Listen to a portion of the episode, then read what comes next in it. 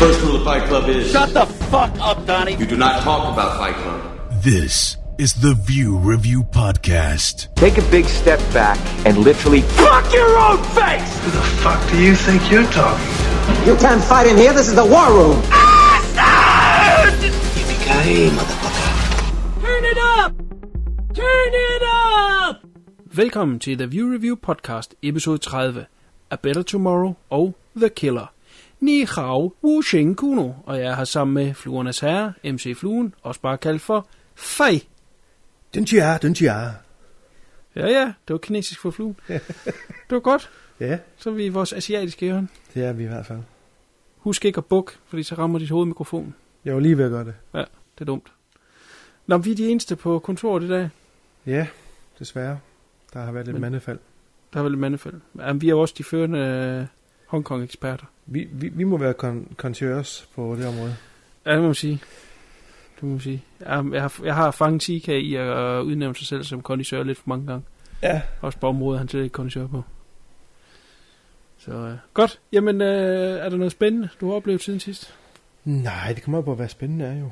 Øh, jeg har været til Polterappen, og så har jeg mødt jeg CK i byen og fik en fadbamse med ham. Så hvis, det er, ja, så hvis det er spændende, så, så ved jeg ikke. Jamen, det kan det da være. Nå, Ja, ja. jamen, super. Jamen, det er da i hvert fald mere, end hvad jeg har oplevet. Det er lige 0. Lige 0, så er det dig den her gang. Absolute zero. Jamen, sådan er mit liv. Ja. Godt, men så har der måske været lidt tid til at se noget. Overhovedet. Vil, vil ligge ud? Vil du ligge ud? Øh, skal vi tage CK? Nå, han er her ikke. Nej, jeg har fået set lidt. Øhm, jeg har faktisk set en, der hedder Jeep Thrills, som vi faktisk så sammen. Jeg, den hedder ikke Jeep Thrills? Jeep Thrills. Jeg er slet ikke med. Hvad er det for Jeep, noget? Jeep Thrills, den vi så ved dig. Nå, for fuck's sakes. Jo, Jo, den der... Kung Fu Time. Jo, øh, den hedder Cheap Thrills. Ja, sådan lidt, uh, lidt sort komedie, thriller-agtig. Det var meget underholdende. Det er sådan en enkeltgangs uh, forestilling, vil jeg sige. Det handler jo Ja, jeg har åbenbart allerede glemt den. Ja, men det handler, det handler om den her sådan, så mand, som er ved at blive smidt ud af hans lejlighed. Og han har lige fået et barn, eller han har et 15 måneder gammelt barn, han så bor sammen med sin kone, og så er der hænger der sådan en eviction, eviction notice på deres dør. Han skal til på arbejde. Tager han på arbejde og bliver fyret, og så sætter han sig på en bar, hvor han begynder at, at drikke lidt for sig selv, fordi han er nede over det, der er sket i hans liv. Og så er det den her sådan, øh, kammerat, han ikke har set i fem år, lige pludselig øh, øh, kommer hen til ham, og de begynder til at snakke, og så falder de i snak med en, øh, en mand og hans øh, noget lækre kone, og så er de begynder at lave de her deres på dem for, for penge. Så udvikler det sig sådan hen i løbet af natten til noget ret voldsomt. Den var, den var, den var underholdende, vil jeg sige. Kan du huske den? Ja, ja, jeg kan godt huske den nu. Ja. Det var lige titlen. Jeg tænkte bare, hvad fanden er det for noget? Ja, men det er også en grim øh. Øhm, ja, altså der har væ- jeg synes, der har været øh, en del film omkring, der handler om det der her på det seneste. Øhm, jeg har tidligere anmeldt en, dengang at View Review var bare på skrift, som hed øhm, Would You Rather, Ja. med øhm, uh, Jeffrey Combs, øh, som har sådan lidt af det samme, hvor det er en rig mand, som inviterer nogle øh, specifikke udvalgte mennesker øh, hjem til middag, og de alle sammen er i pengeproblemer på en eller anden måde, og de kan så vinde nogle penge ved nogle lege, som han sådan lægger det op til. Mm. Øh, det viser sig så, at det er så ikke lige de, de sjoveste lege, det, det er sådan nogle deres. Det er den ene, og så den anden, den kan jeg simpelthen ikke huske titlen på, men det er øhm, Daniel Harris, og det er hendes instruktørdebut, som hedder Among Friends, som handler også lidt om det samme. De her spil op mod hinanden. Det er så godt nok ikke for, øh, for penge, men øh, der er sådan lidt af det samme, så der var ikke sådan noget nyt som så i den, øh, i hvert fald ikke for mit vedkommende, fordi jeg har set de to. Mm. Men, men derudover, så, så var der, altså det var godt skuespil, og, og der var også god humor deri, og, og når den så skulle være alvorlig, så virkede det også. Så jeg vil Ja. sige, det er et okay øh, bekendtskab, men øh, altså, åbenbart så glemmer man den også hurtigere, end jeg måske lige selv ville have troet inden. Men det kan vi jo høre, for du kan slet ikke huske, det. Ja, ja nej, ja, det deler mig også en dum titel. Ja, men det er jo heller ikke en, man, som jeg sagde først, en, man ser igen, tror jeg. Det var sådan en enkeltgangs... Ja. Ja, se, så er det så er det. det. Det var sgu, det var. Og Som du siger, den, den virkede på det sjove, og den virkede også på de områder der, hvor den skulle være seriøs. Og, og den har også lidt af et twist til sidst, så... Ja. Så det var okay. Ja, Så har jeg været forbi en mammoth af en dokumentar, der hedder Crystal Lake Memories. Omkring hele fredag den 13. øh, Hvad hedder det? øh, Ja, alle filmene, altså fra dens fødsel til op til, øh, til nu, hvor, hvor de er. Næsten syv timer, så det var en, jeg lige bed over i to mundfulde og to over to aftener. Fordi øh, jeg, jeg troede, jeg kunne se den i et, et hug, men det er sgu lige lidt for meget. Øh, men der er rigtig, rigtig meget at hente i den. Rigtig meget info og, og ting, man vidste, ting, man ikke vidste. Øh, så hvis man er fredag den 13. øh, ikke engang fan, men er interesseret i fredag den 13. film, så...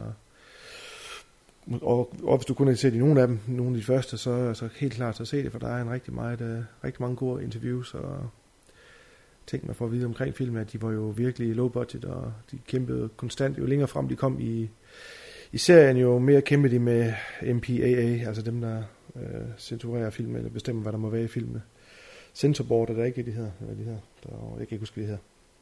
Hvad kalder man det? Ja, NBA. MPAA, ja. Altså, jo længere frem de kom i, i serien, som sagt, så, så blev de simpelthen voldtaget, de film der. Og alt det her footage der, som folk de går og håber på, kommer i nogle Ultimate Editions, det er destrueret, så det er ikke noget, der nogensinde kommer, kommer frem. Nej, desværre. nej.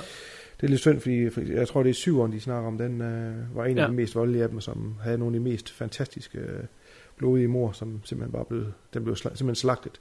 Instruktøren han siger i det her, øh, det her program, at øh, The MPAA raped my movie. Simpelthen. altså de simpelthen voldtog hans film fuldstændig fra hinanden.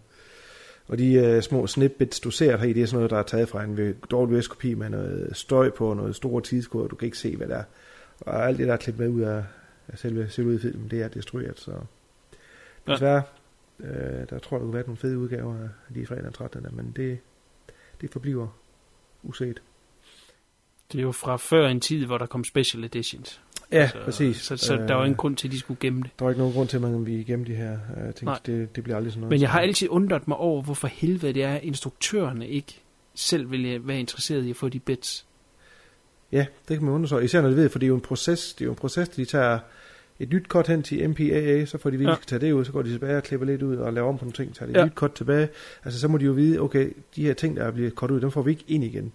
Så ja, hvorfor de gemmer det, jeg, jeg ved det ikke. Nej. Det melder historien så ikke noget om, men, øh, men du, det du siger, det er, det er fra en tid, hvor sådan noget som special editions og director's cuts og uncut versioner af ting, det er jo først, når du kommer rigtig med DVD øh, øh, tidsalderen og det der, så, så det er, der, er nok en fornuft, der er nok en forklaring på det, og det er sikkert, at det, ja, det var tabt, og så vil de ikke give at kæmpe for det. Men der er rigtig mange af de her instruktører, der, der virkelig har kæmpet en kamp for at få lov til at beholde de her de mor, de har lavet. Den eneste, de rent faktisk gjorde det ved, som de nævner, det er, er det Jason, Jason Goes to Hell, tror jeg. Der skød de netop en, øh, en uh, biografversion, og en, de vidste, de kunne udgive på, men der var også længere frem, den er fra hvad? Kan du huske, hvornår den er fra? Start Nej. 90 eller sådan noget. Jeg- Ja, det er det. Når Ja, der, der, der, der, lavede de nemlig den der, der skød de to versioner, hvor de vidste, at... den er også så horribel ring. Ja, men uh, der er nogle fede effekter i. Det er så, hvad den lever på. Der er nogle utrolig gode uh, Ja. mor og sådan noget deri, men uh, det er jo ikke en, det er jo ikke en fredagens film, det er jo ikke, det er jo ikke Jason, der er med som sådan, så... Nej. Øh, det er hans sjæl, ikke? Så, men det, det, den, der, der, der lavede de nemlig det der med at sige, de laver en version til MPAA, og så laver de en version til, til det folk vil se. Så. Men øh, en ret interessant øh, dokumentar. Har man lige syv timer til års der en aften, så, så, så, så, så se den. Ja. Så, øhm, så var jeg forbi noget serieværk. Øh, stadigvæk igen slut øh, et slag for Fargo. Det, den holder stadigvæk, øh, den holder stadigvæk øh, tempoet og, og den fede historie. Så dem, der ikke har set det, kom i gang. Jeg vil ikke komme så meget ind på det her afsnit her, fordi det har vi ikke gjort de andre gange, og du har heller ikke set det, så vidt jeg husker. Nej, De jeg er lige. kommet bagud. Ja. Så var vi også forbi en, en anden serie, der hedder Penny Dreadful, som vi så ude ved dig. Jeg ved ikke, om du fik set noget af det overhovedet. Åh, nej, At, eller jeg du, kunne mærke, det var noget, jeg godt sov- sove i. ja, jeg så også, jeg tror det var to tredjedel af første afsnit, og så sov jeg til de to andre. Tror, CK, han så dem alle sammen igennem, og han har sikkert noget at sige om det næste gang, men det var også noget forfærdeligt. øh. Jamen, det var flot lavet, ingen tvivl om det. Øh, kostymer og set design, al, al, hele produktionen var flot, men det var bare drønkedeligt. Sindssygt kedeligt. Sindssygt kedeligt. Der var bare intet i den, der... Altså, man skal have en eller anden form for, for hook i folk på et eller andet tidspunkt, og, og da vi begyndte på tredje afsnit, er jeg stadig ikke på hook til tingene, okay. Så har de Jamen det er også det, jeg, altså, jeg så cirka halvdelen af første afsnit, og, Ja. og jeg kan bare huske, der var slet ikke noget, der fing, Øh, altså, det allerførste, man ser i første afsnit, er en kvinde, hvor, som, der er en æderkop, der kravler på hendes hånd. Det, det er ligesom det, vi skal blive fænget af, så vi ikke slukker og Ja, hun væk. sidder, hun sidder og beder, eller hvad hun gør til et kors, Ja. og så kommer der en æderkop kravlende ud af det her sådan et kors, og det er så Eva Green, det var så det eneste lidt positive, der er i den serie, at hun er med. Ja. Men øh, jeg over så Josh Hartnett, og hvad hedder han, øh, ex James Bond, nu har jeg glemt ham, han er så ringe, så... Uh, Dalton, Timothy Dalton. Ja, Timothy Dalton er med, så det er jo okay navn, de har fået med og sådan noget, men... Og effekter og sådan noget er også fint, men der er bare ikke noget i den, der...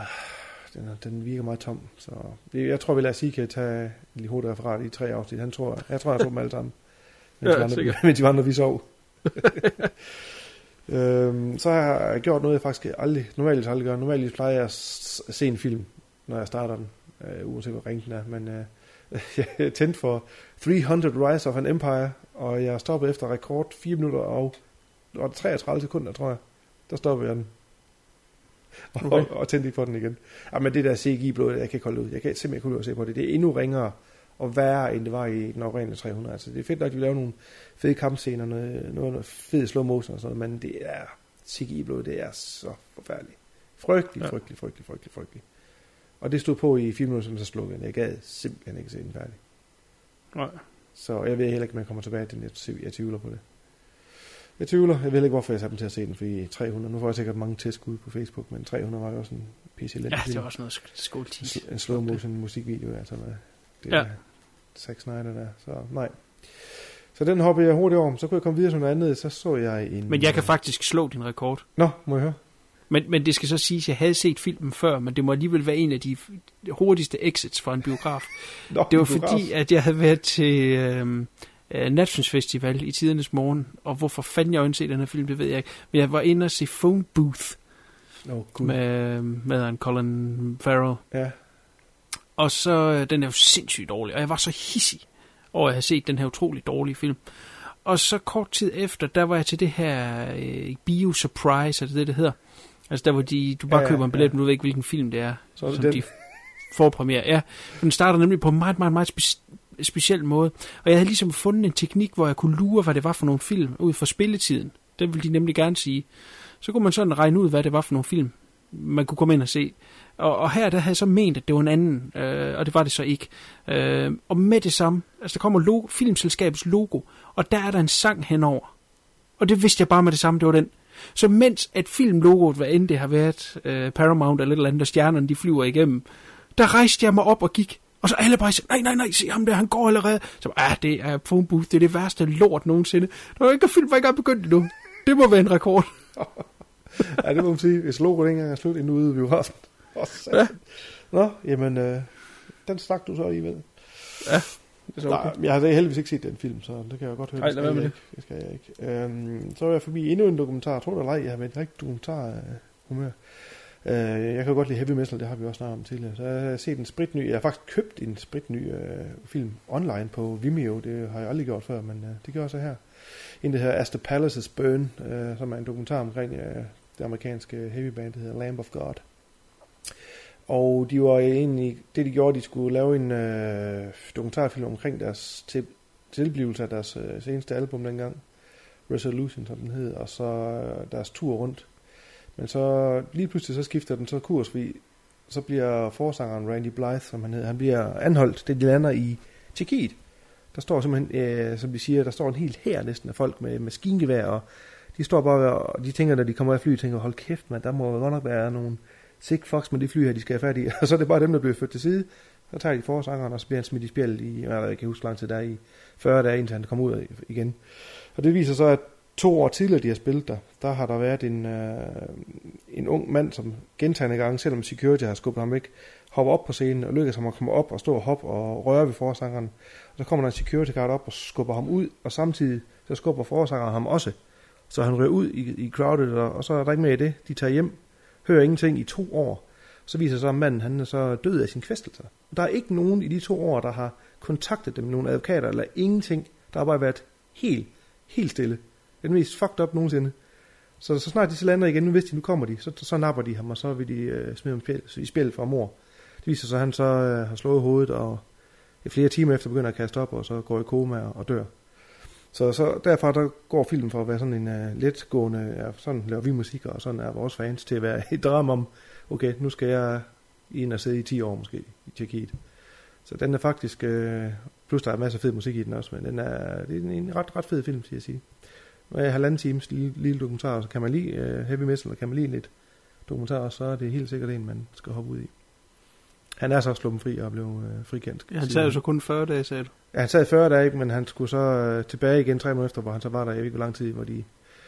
Øh, og retssag, øh, hvad hedder, der er ikke nogen jury, når det er i Tjekkiet. Der, der sidder tre dommer, og så har præsten fri adgang den til. Så man ser masser derindefra, og masser øh, lydoptagelser, masser videooptagelser, som der ikke ligesom han har hjemme, eller som man kender i USA, der er en jury, eller der skal bestemme. Det er simpelthen tre dommer, der øh, verserer, og så, så siger sådan og sådan. Men det viser sig undervejs, at der er masser af de her, sådan, øh, det er så til hans fordel, at der er masser af de her vidner, der ikke rigtig kan huske, hvad det rigtig skete, fordi at det er to år siden. Så det arbejder mm. lidt øh, for ham, ikke? Og man kan også se, at der er flere af de her sådan, så unge mennesker, der, der, der falder og slår hovedet øh, på de her sådan, så, øh, ikke særlig velplacerede, øh, de her sådan, så, hvad hedder sådan, barrier breakers, der står foran scenen. Så der er en masse ting, der, der lige pludselig går ind og, og, og taler for, at han, øh, at han slipper for det her, for det var ikke øh, overlagt. Så hm. ja, men bare heldig, at, bare heldig at sætte op med, at uh, der går to år, ikke? at de aldrig nogensinde hører noget som helst. Der er ikke nogen, der kontakter management. Der er ingen advokater, der får noget at vide i to år.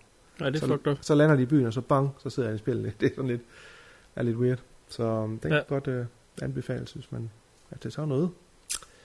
Ja. Yeah. Uh, jeg snakker, jeg snakker. Jamen, så har jeg øh, jo set en øh, fransk, jeg ved ikke, om vi skal gemme den til senere. Øh, Le Samurai. Jamen, det skal vi, og vi Ja, skal den vente, gemme vi. den til af to års af et, fordi vi selvfølgelig lige skal igennem den, eller vente den i forbindelse med, øh, Aftens. med de film, vi har på programmet ja. i dag. Men jeg er også ret sikker på, at den skal have sit eget cast en dag. Ja. Det, det Så vi fortjener skal nok ikke øh, gå for meget dybt med den, men vi tager den lige, Nej. når vi kommer der til. Ja, vi bliver nødt til lige at vente nogle Så jeg lige nået lige inden vi startede faktisk at se en øh, ny film af Bobcat Goldthwait, faktisk. Øh, og du dør du, når du hører det. Du ved nok godt, hvad det er. En øh, found footage horrorfilm, der hedder Willow Creek. Nej. Nå, øh, men Men jeg, jeg har solgt. set nogle af hans tidligere. Hvad siger du? Jeg har set nogle af hans tidligere. Ja, God Bless America for eksempel er ja. jo en øh, pissefed film. Så Ja. derfor tænkte jeg, åh, nu vil jeg lige se. Han har jo ikke lavet så meget, øh, men jeg øh, var fuldstændig vild med God Bless America. Jeg tænkte, det her det vil jeg lige se hvad. Og den var kun en time og 19. Det handler om de her to, som det altid gør, en mand og en dame. Et kærestepar, der tager ud for at finde det her sådan, øh, oprindelige site i den her skov i Nordamerika, et eller andet sted, hvor de øh, optages fra det såkaldte Bigfoot-optagelse, man så tilbage i, pff, er det 67, tror jeg det er. Den er, alle folk kender det her, hvor man ser, at han kigger og så går hen over floden.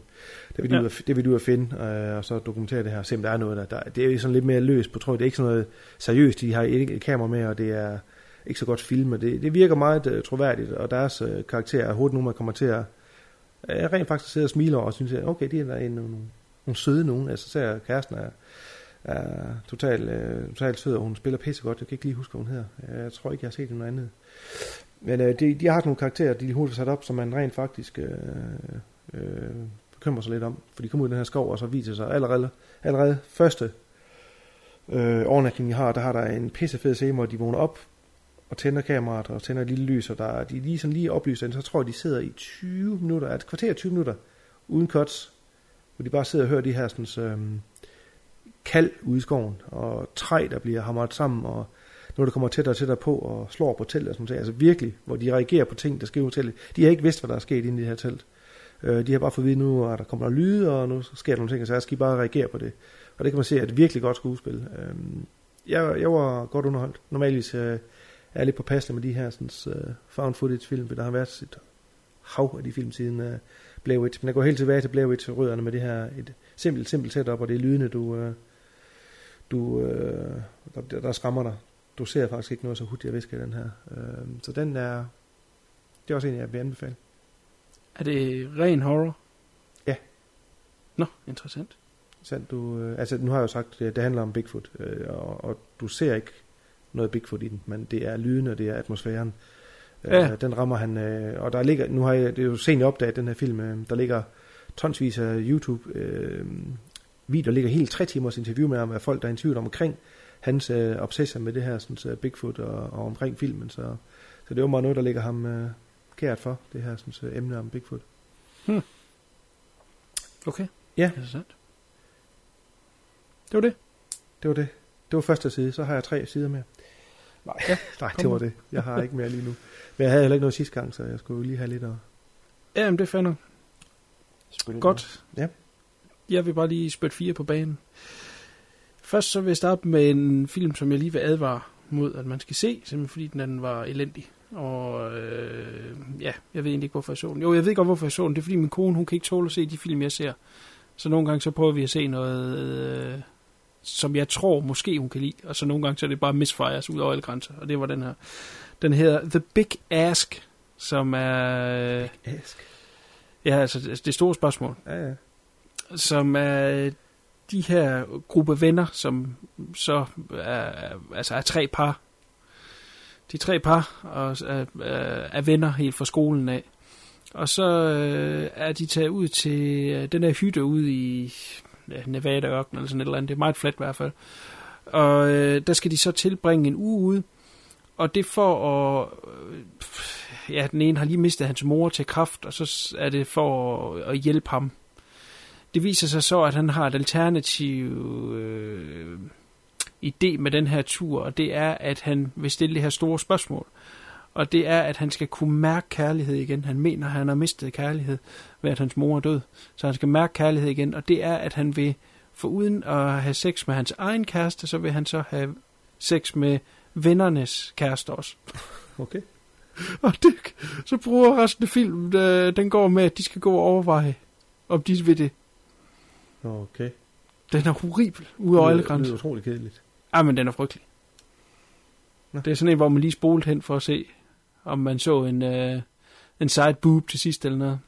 Det gjorde man ikke. Skuffende. Ja. Ja, så lad det være en uh, advarsel mod uh, det tis. Godt, fly flux hen til næste film. Jeg så en film, der hedder øh, Proxy.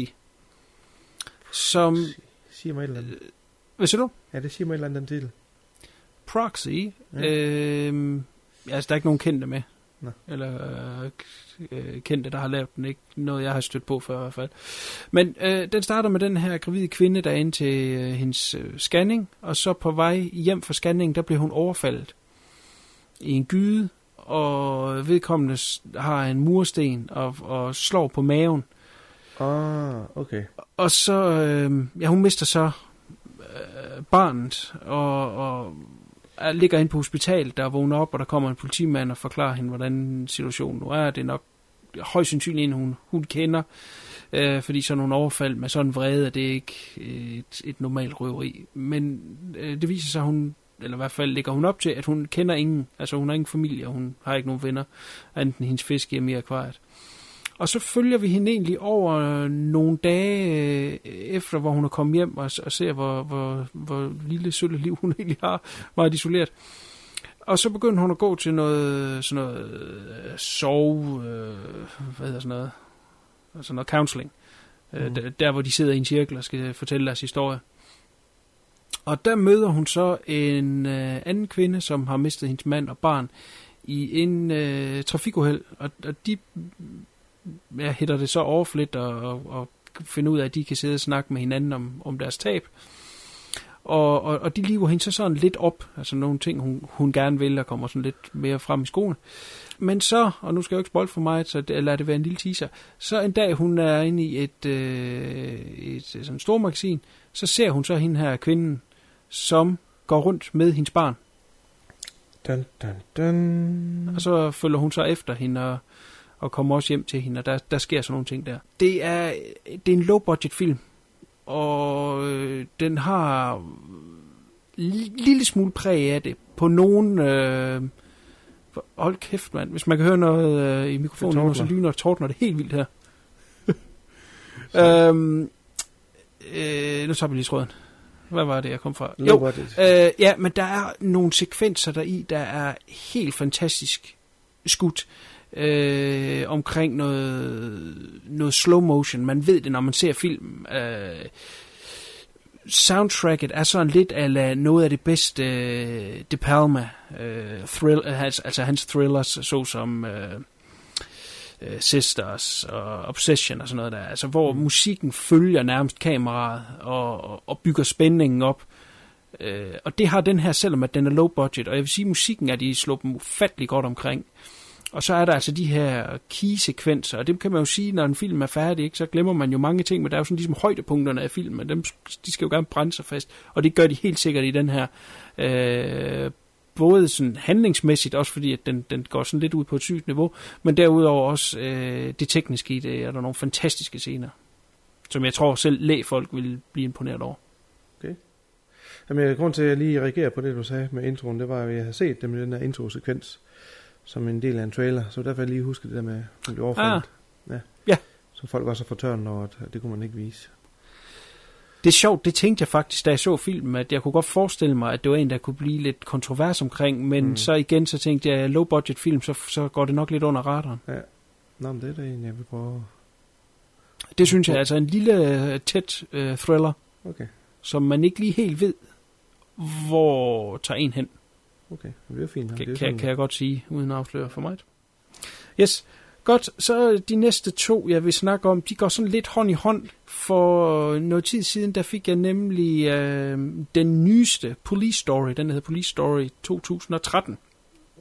Og øh, jeg har altid været stor øh, Police Story-fan. Nu kommer vi til at snakke utrolig meget om Hongkong i dag, og det er faktisk helt ikke noget med det at gøre, at jeg, jeg har set det her nu.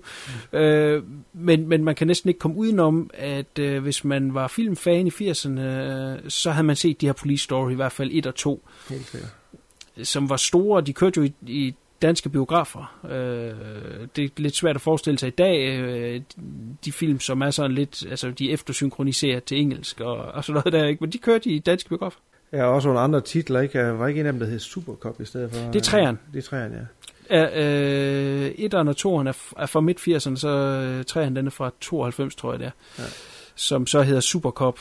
Og øh, så kom der en fjerde, som hed First Strike, så jeg tror den er fra 95 eller 96, øh, og øh, som er ganske horribel. Det, den er virkelig, virkelig dårlig. Supercop er ret fed, øh, hvor han spiller sammen med Michelle Yeoh, som så er den kvindelige vi skal lige sige, at det er Jackie Chan, vi snakker om.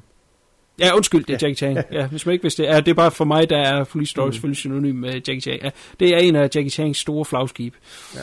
Ja. Øhm, han spiller så den samme rolle i øh, Police Story 1, 2, Supercop og First Strike. Der spiller han den samme karakter, men som sagt, First Strike var ret dårlig, og det slog nok ligesom det franchise ihjel. Men så prøvede de alligevel i øh, 2004 at lave et form for relaunch under titlen New Police Story, hvor han så spiller en ny karakter, men hvorfor man ligesom tager nogle af elementerne fra Police Story, altså noget om den karakter, og så genbruger. Uh, og det var øh, helt sikkert sat op som et, et øh, altså en måde at, at, sætte gang i det her franchise igen. Men film ultimativt skuffet, og øh, jeg valgte så ikke at se den dengang, for jeg tænkte, så vil jeg skulle hellere bare huske det, som det er. Mm. Men i forbindelse med, at øh, 2013 så udkommer, så tænkte jeg, så må jeg skulle hellere lige se den gamle, så, eller gamle, den 2004 udgave, for at se, hvad det er. Øh, så min, min første anmeldelse går lige på den, der hedder New Police Story. Det er igen Jackie Chan som politimand. Den her gang, der er han så... Øh, øh, han er sådan lidt høj på strå, eller en eller anden form for kommissær, eller sådan noget der. Og så er han øh, pisse højrøvet. Øh, og da en øh, gruppe bankrøver, de har lavet et, et, et særdeles frækt røveri, så øh, går han på tv, og så siger han, øh, vi har fanget dem om tre timer. Og det er jo sådan meget hovski snovski, de bliver de ret sure over, de der bankrøver der, så de øh, planlægger en ret stor øh, fælde, altså har de forberedt det på forhånd, det kan også godt være, hvor øh, i, i det her high-rise, hvor de kommer ind, de her politifolk, og så bliver de fanget ind i forskellige rum, øh, og ultimativt er det kun Jackie Chan, der er tilbage til sidst, og så skal han så lave forskellige spil for at kunne øh, redde de her folk, som nu hænger øh, bagbundet op under loftet. Og for hver spil, han ikke løser eller ikke vinder, der slipper de så rebet, så de så rammer direkte ned i gulvet, og så dør på den måde. Der. Det ender med, at de alle sammen dør, undtagen ham selv, øh, som så gør, at han øh, bliver alkoholiker og har øh, utrolig meget skyldfølelse og, og kan ikke eksistere som menneske. Det er så et år senere, at filmen sådan set reelt starter, hvor øh, en ung øh, betjent øh, så prøver at få ham tilbage på fod, for at de kan løse sagen, og det er så der, den ligesom tager fat der kom sådan en new wave i Hongkong i, i slut 90'erne med den her film Gen X Cops, hvor der kom en masse nye mm. hoveder til, og en af dem var ham, der hed Nicholas Shea, som skulle være sådan den nye Jackie Chan. Og det er så ham, han spiller sammen med her. Øh, jeg har aldrig brugt mig om ham. Kan du lide ham?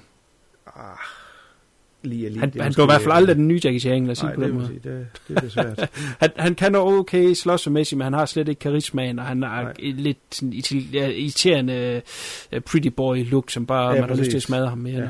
at se på. Og, og han er sådan lidt en irriterende karakter i den her øh, film. Øh, men, men derudover så synes jeg, at den er okay. At dens problem er, at den går sådan lidt imellem de gamle police stories, som var øh, øh, fantastiske del humor og action i en. Altså det, det, det, det virkede som en uh, helt støbt enhed af comedy og action. Vil du give mig ret i det?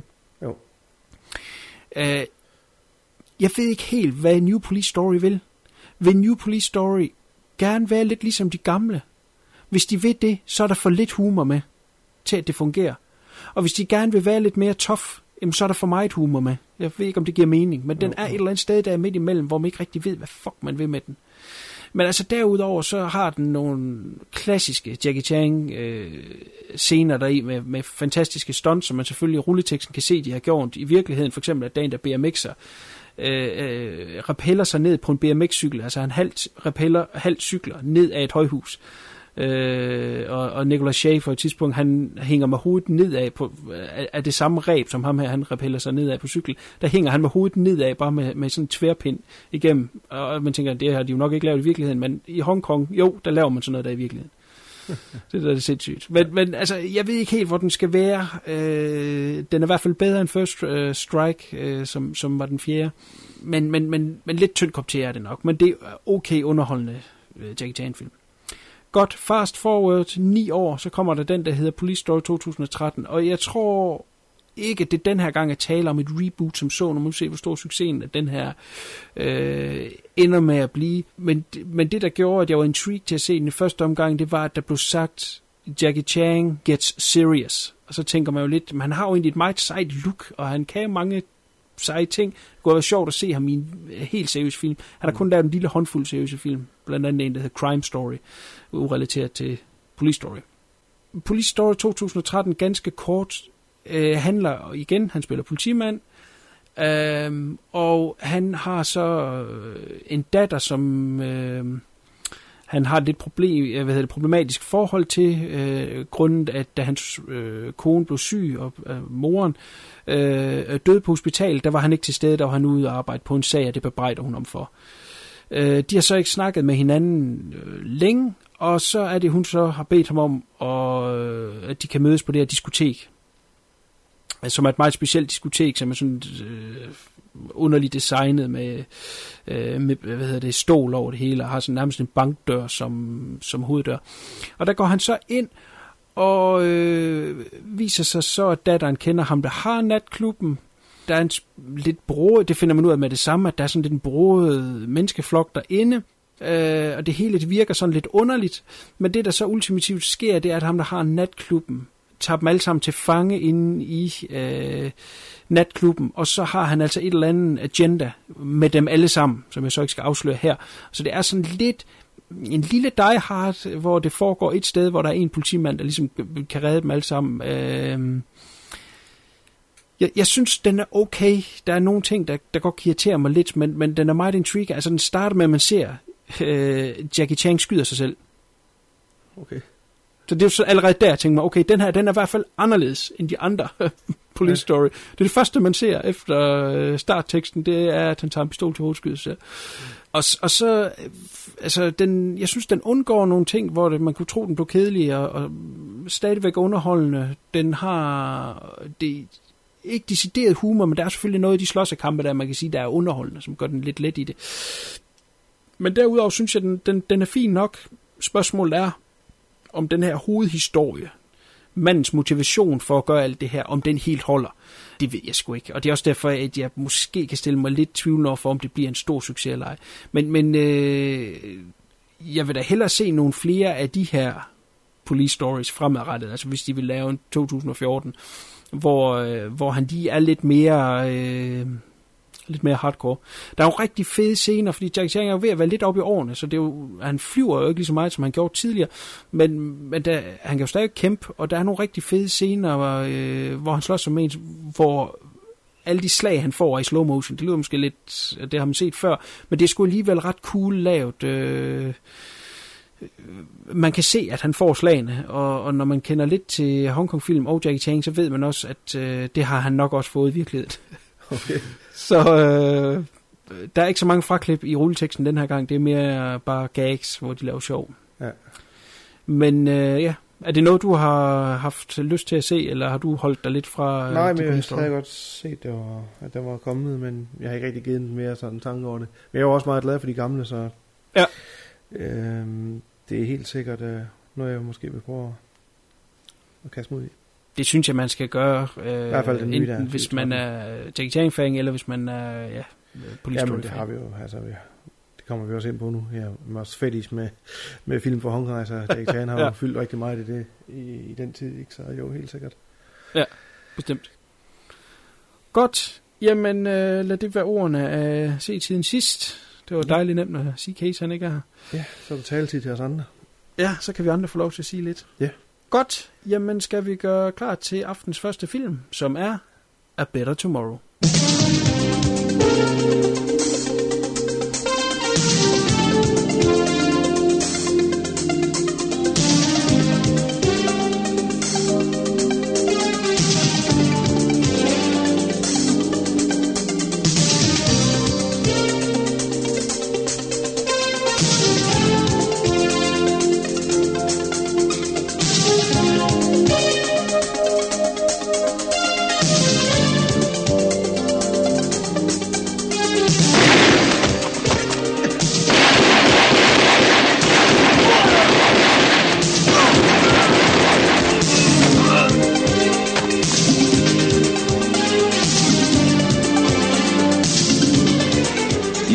就係查緊黑社會滲入警界嘅事，而且最唔中意就係警務人員嘅家屬係黑社會分子。我執行緊職務嘅時候，根本冇諗到有呢個大佬。喂，你咩都唔知，點做人大佬啊？阿杰，唔好再叫我做阿杰，叫阿 Sir。阿 Sir，我冇做大佬好耐啦。睇下你自己似乜嘢？做衰人嗰時俾人鬧，做好人嗰陣連行兩步路俾人跟蹤啊！俾條生路佢行得唔得？打大戒指俾佢害死噶，你做咩俾佢接受佢啫？唔好打啊！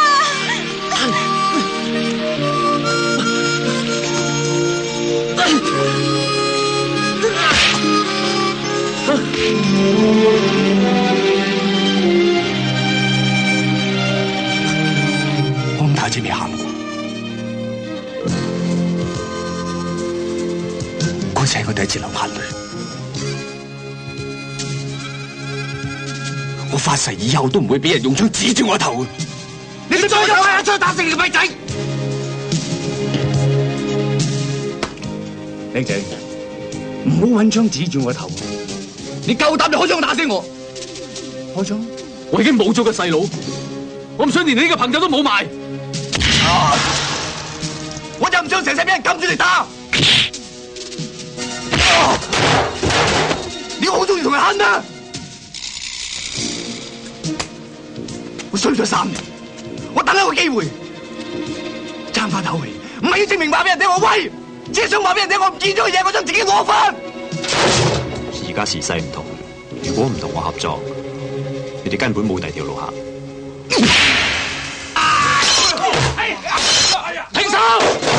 有事慢慢過啊！大家停手啊！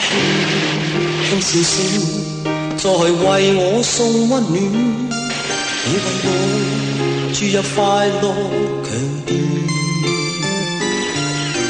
輕輕說聲，漫長路快要走過，終於走到明媚晴天，聲聲歡呼躍起，像紅日發放金箭。我伴你往日笑面重現，輕輕叫声，共抬望眼看高空，終於青天優美為你獻，擁着你，当初温馨再涌现，心里边。童年稚气梦未污染，今日我与你又是肩并肩。 A Better Tomorrow, 1986.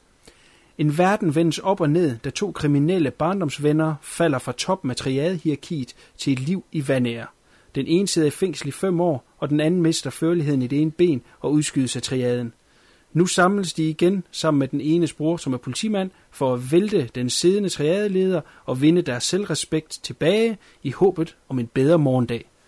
Fluen, hvorfor skulle vi se A Better Tomorrow? Det var, det var flot. Jamen, det, det skal vi jo, fordi at øh, temaet i aften er jo øh, det, vi, øh, der bliver kaldt Heroic Bloodshed, som er en, øh, jamen, det er jo en genre af action øh, film fra Hongkong, øh, som, øh, som egentlig beskæftiger sig meget med det her stil, stiliserede øh, actionsekvenser og dramatiske temaer, altså så altid noget som, øh, som broderskab, ære og ja, hvad hedder sådan noget redemption og, og vold og sådan ting der. Så det, det her, den her term, uh, Rogue Lodge, det var noget en, uh, en uh, redaktør, redaktør på det blad, der hed Eastern Heroes, en, med navn Rick Baker, designeren Rick Baker, uh, han fandt på. Um, og det blev egentlig uh, skudt i gang i starten af, af 80'erne, men det er egentlig John Woo, som uh, har været den helt store for kæmper, ikke forkæmper, men ham, der har skubbet genren fremad. Det startede jo, sådan, som man siger, den her uh, Better Tomorrow, som vi skal snakke om lige om lidt, er, er den, der egentlig populariserede den her genre, og så tog det raketfart øh, derefter. Og især Wu lavede rigtig, rigtig mange fede efterfølgende. Han lavede øh, Hardboiled, uh, Better 2 og The Killer, som vi også kom ind på tidligere, eller senere hedder det.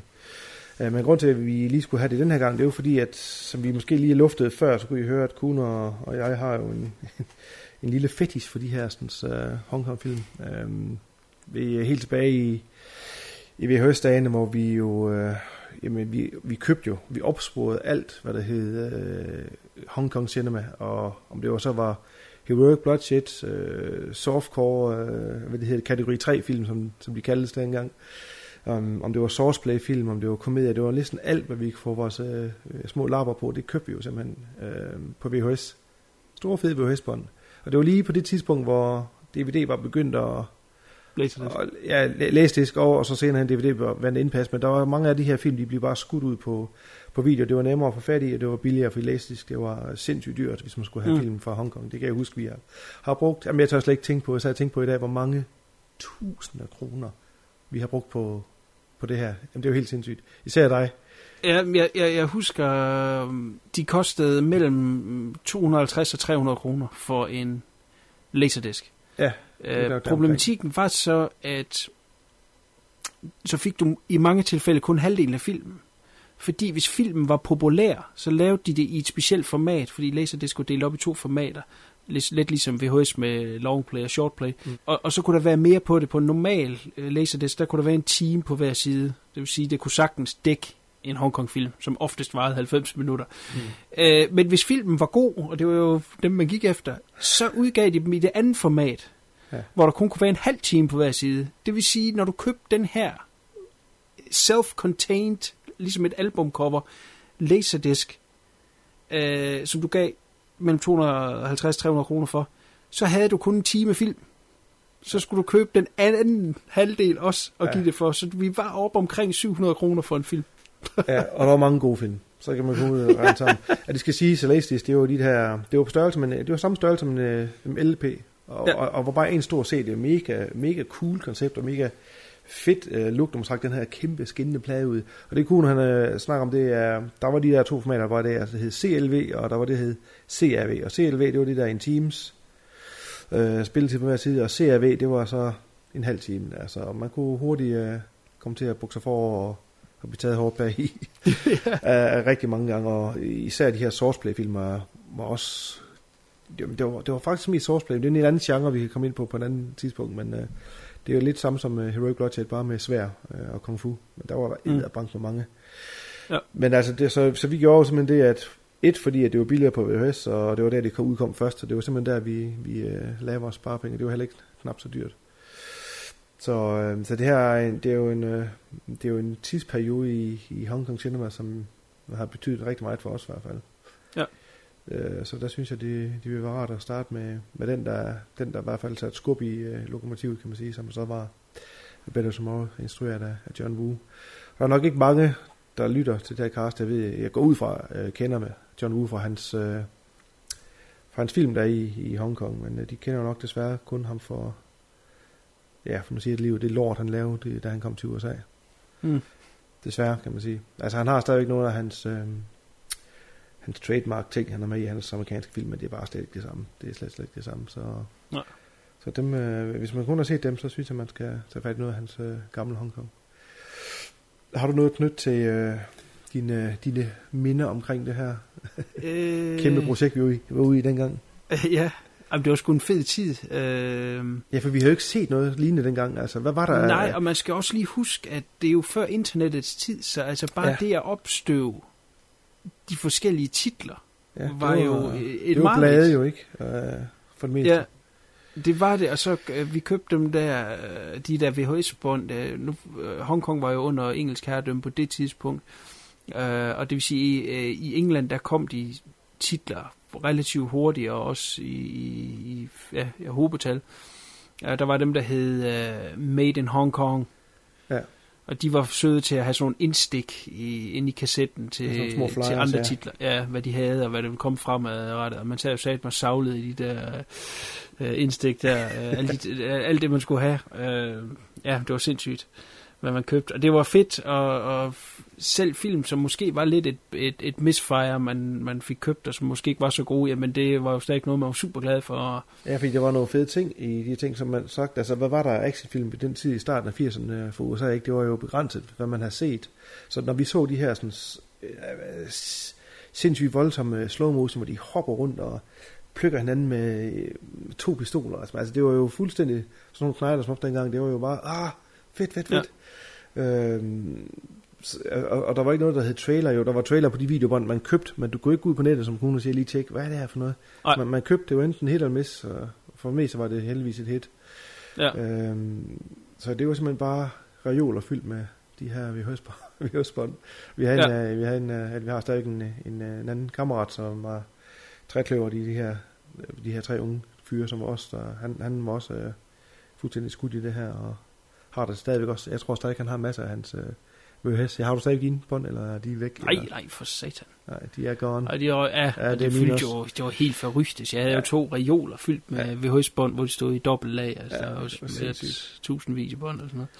Så der er, ikke Nej. noget, der er ingenting at sige til, at vi har nogle rigtig fond memories af, af den tid her, og de film der, så det var, det var jo oplagt at hoppe ud i det, men uh, lad os da prøve at tage fat i um, Ja, hvad det uh. A Better Tomorrow. Altså, øhm, jeg synes, nu har jeg ikke set den uh, i rigtig mange år. Jo, jeg så den, de genudgav den på DVD på et tidspunkt med nogle frygtelige nye soundtracks og nogle nye skudlyde, ja. Ja. uh, som reissues ja. for at få fat i lidt, lidt flere, et større publikum, fordi de her Hongkong-film er også ting, vi kommer ind på senere, de var jo, øh, for dem, der ikke er vant til det, måske frygteligt at sidde og se på, altså eftersynkronisering og lydene og musikken, det var sådan noget, der blev banket sammen lyd til på en dag, ikke? Øh, så de, de relancerede nogle af de her Heroic Bloodshed-film med lidt andre, lidt, lidt, lidt andre lyde og lidt mere finpudset musik og sådan noget der. Så det, det var den, jeg gang jeg sidst så uh, Better Tomorrow, og det er nogle, nogle år siden. Jeg kan ikke huske, hvor lang tid siden det er. Men så så jeg så igen herop til i dens, øh, i dens øh, rigtige format, altså det vil sige uden, øh, uden andet lydspor. Og Jeg, jeg var fandme, øh, jeg er stadigvæk, øh, jeg er stadigvæk glad for den. Dog vil jeg sige, øh, jeg vil sige den første tredjedel, den har jeg sgu lidt svært ved. Øh, den her sådan meget, meget lette og øh, lidt latterlige humor. Altså, er det bare mig, eller har de prøvet at gøre den, øh, har de prøvet at gøre den lidt lettere fordøjelig, for det, der skal ske senere hen i filmen? Jeg synes bare, det irriterer mig virkelig. Det har jeg glemt, at det var så, øh, så overdrevet, øh, går og kilder hinanden og slår sig hele tiden, og ah, laver de mest latterlige jokes på hinanden, altså som ingen voksne mennesker snakker sammen. Altså, der er jo en helt anden tone, vi har i, i The Killer for eksempel, ikke? Ja. Hvad, hvad, hvad, hvad siger du? Jamen, øh, ja, vi så jo som sagt ufattelig mange film dengang, og vi mm. opfandt jo faktisk vores egen term. Ja, Hong Kong for nogle ting, som vi- Ja, nemlig lige nok det. Der var en term. jeg skal ikke rigtig færdig. Der var simpelthen en term, der hed Hong Kong latterlig. Og, og det var, når der var nogle ting, der simpelthen bare var for overdreven, fordi at det var lavet i Hongkong. Ja. En ting, jeg kan huske, var pisseirriterende og latterligt. Det var i de her swordsplay-film, altså kung fu-film med svær. Hvis de skulle drikke ja. i de film, ikke? det foregik så tilbage i The Ming Dynasty, det gjorde de alle sammen, ja. så var det sådan nogle store krukker, de skulle drikke af. Men, men de hældte det mere ud i hovedet, Ja, de fik ikke noget i munden. i munden Det ikke? var- Altså, det er sådan noget med fire dråber i munden og en liter ud over hovedet. Ja, og, og det var sådan noget, hvor vi sagde, det er sæt med Hongkong latterligt, ikke? Hvorfor Jo. kunne de ikke bare drikke normalt, ikke? Det er sådan en ting, ikke? Og noget andet, det er det her lidt overdrevne øh, glæde, som er... Øh, øh, nogle venner mødes, og så åbenbart er det det fedeste spil i Hongkong, det er sten, saks, papir, ikke? Og så Ja. kan de stå og blive helt sådan giddy over, at de står og spiller det, ikke? Og sådan, ej, sådan gør voksne mennesker ikke over at spille øh, sten, saks, papir. Det er jo noget, man bruger til at afgøre, hvem skal tage opvasken, for eksempel. Det er jo ikke noget, Nej, det er jo ikke noget man står sådan og hygger sig med. Men det er sådan noget, der er i, i, i Hongkong-film. Øhm, og meget tidstyp, tidstypisk af, af 1986, vil jeg sige, øh, og, og, og, og slut 80'erne, er det, som der er i den første del af, af Better Tomorrow. Jeg tror ikke, at det så meget er altså for at, at, cushion the blow Nej, nej. af de actionscener, der kommer senere, så meget som det er for at vise, at øh, de levede sgu the high life. Ikke? Altså, de er jo buddy filmen buddies. handler jo om de her to barndomsvenner, som så er kommet ind i den her kriminelle verden, og de er så øh, hvad hedder, pengeforfalskere, øh, og er, er kommet ret højt op i triaderne, og Mm. sådan v- velanset. Og, og de har så en, en jargon sammen, og så den ene har jo så en bror, som er inden for politiet, og de har så også noget leg kørende. Ikke? Så øh, på det tidspunkt er livet godt, og det t- bliver nok afbildet på en måde, hvor øh, øh, at de har sådan lidt sjov og går og dasker lidt til hinanden. Øh, og det står så i stærk kontrast til det, der så sker øh, Ja, senere, ja. i, i filmen. Øh, jeg ved ikke, om vi skal komme lidt ind i handlingen, for folk er med. Ja, det er jo, det er jo nok, som du siger, tidens tone, øh, sådan lidt let der, men jeg, jeg, jeg, det var bare det, jeg først sprang mig i øjnene, her så den igen her, det var bare, hold nu kæft, var det Det generer ikke mig overhovedet. Hongkong latterligt, det der. Men altså, nej, jeg sidder jo og griner over det, for jeg ved godt, sådan er det jo. Altså, der er mange andre film, der er sådan der, men jeg havde bare, jeg havde bare glemt det, det var derfor. Jeg synes slet ikke, den er den værste. Altså, der Ej, findes jo virkelig nogen, der er meget, meget, meget værre. Det, det gør det. Der er nogen, der, der skulle lægge navn til Hongkong latterlig øh, fødsel. Ja. Så. Men det har nok været øh, den anden genre, Swordplay. Men kommer måske til på et andet tidspunkt.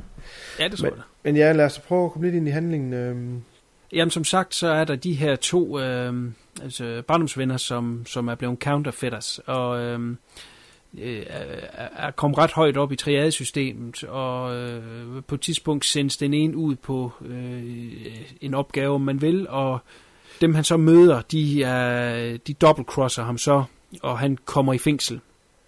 Og så er det den anden øh, ven der, han vil så ud og, og hævne det. Og det er så det, den, den store scene fra A Better Tomorrow, som er med i traileren, og som man altid ser stillbilleder fra, når man Ja. ja. snakker A Better Tomorrow. Præcis. Øh, og som, altså på det her tidspunkt, nok er den fedeste action-sekvens ever. Og, og, og den type action, der er i den scene her, tror jeg er skyld i, at vi har film som Die Hard, som Lethal Weapon, ja, præcis. øh, at den type action, vi i dag ser, hvor det er noget med pistol-action, øh, kommer simpelthen ud af den her scene, øh, hvor at han skal ind og hævne. Det, man skal næsten se det, før man helt forstår, hvor, hvor, hvor cool det er. Øh, ikonisk scene, simpelthen. Som, ja, det er som, det. Ja, det er også det, jeg stod på min øh, papir her. Altså, når vi lige hopper en halv time ind i filmen, så er det det her, der... Det, så er det her, at man stadfæster det her sådan, heroic bloodshed, for det er virkelig... Ja. Det er simpelthen... Øh, alle de her ting, som udgør heroic bloodshed, det bliver bare... kommer sammen i en scene her. Altså, de sidder og spiller... De sidder i et baglokal. Jeg tror, det er en restaurant, de sidder på. Øh, omkring bord spiller marron eller sten, saks, papir, hvad fanden de er, de spiller, og så er der sådan en pige, der synger henover, og det er sådan skudt sådan i slow motion, og han render rundt øh, og smiler med hende om armen der, og bliver ført hen til den dør her, og samtidig med at han gør det, så bliver, går han og lægger Berettas, altså pistoler ned i de her sådan, øh, potterplanter ude på gangen, placerer guns over det hele, og så er det, han øh, går hen og banker på den her dør, som så går lige stille op, og sammen, den gør det, så, så dør musikken. Den går over i, i øh, den forsvinder, går over i reallyd, og så står han der og kigger på dem. Og nummer et, så begynder han bare at blæse med to Berettas ind i det her lokale i slow motion, og simpelthen bare sønderriver de her sådan, øh, stakkels folk, der ikke aner, hvad foregår. Altså virkelig, virkelig, virkelig fedt. Altså de, de bruger jo, der er jo springlænger til alle. I dag, der springer måske lidt øh, over det, så er det noget, så tager det til brystet, eller så er det noget digitalt. Altså her, det er jo bare, det er jo virkelig hver eneste skud, der befinder i det her rum her, det har en springladning et eller andet sted i lokalet, om det er på møbler, i bordet, eller på væggen, eller hvad det er. Det, det hele eksploderer bare i det inferno og i slow motion. Det er, det er så fedt. Man skal se, man skal se den her scene her, før at man, uh, man forstår, hvad det er. Det er jo, det er jo sådan en ballet. Altså ja. En voldsballet, simpelthen. Øh, det lyder måske lidt varmt at sige, men det er det. Altså, det er, det er, Det- så er det, stiliseret, at det er i scenesat så, så fedt. Og det er det, der var, eller blev, i hvert fald i Hongkong, John Woos trademark. Ja. Øh, han, han trak det nok lige lidt med sig, i hvert fald ryget til Amerika, men han, Præcis. han kunne jo aldrig helt effektivere det over. Det var den her øh, øh, måde at, at dirigere actionscenerne på, øh, som, som du siger, en dans, som en, som en opera. Ja. Øh, det er jo... Øh, slow motion idéerne var jo egentlig allerede sat i værks af Sam Peckinpah for eksempel. Ja. var nok egentlig ham, der startede med det, for eksempel med Wild Bunch tilbage Mhm. fra 68. Men øh, hvor Sam Peckinpah måske quote unquote opfandt slow motion action, så kan man sige, at John Woo han tog det til et helt nyt niveau af, hvad man øh, kan med det. Ja. Øh, man klipper frem og tilbage til, altså hvis der er en, der for eksempel, der bliver skudt, og, og, og er ved at falde, så kan man klippe over til noget andet, og så kommer man tilbage til ham stadigvæk roterende, måske ved at falde igennem et glas, eller hvad mm. det nu Mhm. måtte være. Ikke? Øhm, det, han komponerer det på en helt bestemt måde, som giver så meget fylde øh, til hele skærmen. Han fik også et tilnavn, som var øh, Mozart of Mayhem, altså lemlæstelsens Mozart, mm. øh, simpelthen fordi han på den her måde komponerede det. Og det, der var fedt dengang, og det er derfor John Woo ikke duede i Amerika, det var hans opfindsomhed, fordi meget af det var egentlig ikke planlagt før den morgen, hvor de skulle skyde det her, altså så af de her skudscener kunne tage meget lang tid, det kommer vi sp- specielt ind på i, i The Killer. Men, men så er det sådan lidt, hvad skal vi skyde i dag, ikke? Og, og, og den opfindsomhed gjorde, at han fik de her fantastiske ting. Mm. Når han kom til Amerika, så skulle alt planlægges. Ja. Og jamen, jeg vil godt have øh, 10 helikopter, der springer i luften. Om så finder vi pengene til det. Det var der altså ikke i Hongkong-film. Nej. Der var det altså opfindsomhed, der, der, der, skulle få det, øh, der skulle bære det over, ikke? Ja. Øh, og det kunne han. Og, og, og den her fantastiske scene, som jeg kommer fra, som vi sætter det hele i gang, øh, er, er, er den ikoniske Heroic Bloodshed scene, men er også den ikoniske øh, Hong Kong film scene. Ja. Så den skal man gøre sig selv den ære at finde på YouTube øh, og se den sekvens. Nå, nu vel. Han slipper ikke helt godt fra det her attentat. Han bliver nemlig skudt igennem øh, skinnebenet to gange, tror jeg det er, og som resulterer i, at han øh, bliver sådan en, ja, Sir Limberlot. Ja. En, en Forrest Gump sådan stativ på benet. Ja. Ja, han har sådan en metalstativ, ikke? Og vi springer så øh, fem år frem, hvor at øh, hans makker kommer ud af fængsel. Han er nu en øh, ændret mand. Han øh, har ikke store ambitioner inden for tredje verden. Han vil egentlig bare leve det simple liv. Øh, men hans bror, som er i politiet, øh, foragter ham nu, fordi at han er kriminel, og vil ikke have noget med ham at gøre. Og han, han, bare det, at han er bror til en kriminel, gør, det, det hindrer hans karriere lidt. Ja, han, der er en promotion, han, han ikke må få, fordi at han, at han er i familie med en kriminel. Mm. Øhm, og øh, øh, ham, der er kommet ud af fængsel, han prøver så at opsøge hans gamle ven her, og finder så ud af, hvad der er sket med ham. Og, og det, han er nu, er degraderet til det laveste inden for den her triade. Øh, ja, det må man sige. Altså, han går ned i garagen og vasker deres biler. Det er faktisk, hvad han gør. Og, og, og, og er ingenting. Og ham, der nu er blevet øh, chefen i triaden, er øh, en, de prøvede at køre ind dengang, som bare var en lille dreng, der løb efter dem. Men nu er han ligesom blevet den store Ja, han var, øh, jeg var med øh, helt tilbage, der hvor ham, den, øh, hans kammerat blev, Ja, han blev blev sat op der i Shanghai, hvor de nu var henne, øh, og, så, og så slap fra det. Han er så blevet the big man nu. Ja. Vi, skal, har vi, vi, har, vi har overhovedet ikke nævnt, hvem der var med i filmen, har vi det? Altså Chow Fat, som... Øh, har, Ja, vi, altså- har vi overhovedet været inde på navnene? Jamen lad os tage, det, lad os tage den bagefter. Lad os okay. lige wrap øh, godt. handlingen op, så, så tager vi den lige bagefter. Ja. Øhm, Og det der så er, nu skal vi ikke gå ind i alle detaljerne igennem den her film, men det det egentlig er, det er, som er essensen af Heroic Bloodshed, det er nemlig det her med ære og loyalitet, øh, og broderskab nævnte du også, og, Mm, og retfærdighed, Ja. venskab. Øh, selvom at de er øh, quote-unquote øh, bad guys, så har de det her hjerte af guld, ikke? og de har den her ære, og, og, og ham med, med den haltende mand, han har den her store tale om, at han vil tilbage, ikke? og han vil have noget fucking respekt, øh, og det har han fortjent, og Mm. det nu er deres tid. Og øhm, de slår sig så sammen om at, at vælte den her chef og få respekten tilbage, og sideløbende er der så selvfølgelig historien med de to brødre, der også skal øh, forsones. Ja. Ganske kort. Man skal se det. Øh, og vi kommer ind på det senere, at der er nogle andre ting, der ligger mellem linjerne, som kan have noget med historien at gøre. Godt, hvem er med i den? Ja, det er jo øh, sataneme vigtigt, fordi manden, når man snakker Hongkong-film, er Chow Yun-fat. Det navn har næsten alle hørt, det tror jeg. Og det her er filmen, der puttede ham på kortet. Han har lavet nogle komedier og noget crap-drama inden, og og var ikke det helt store på det her tidspunkt. Men den her film, den gjorde ham ikonisk Ja. på alle lederkanter. Og det er ham, der får, øh, der bliver skudt i benet. Øh, manden, der sidder i fængsel og kommer ud, han øh, bliver spillet af Chi Lung.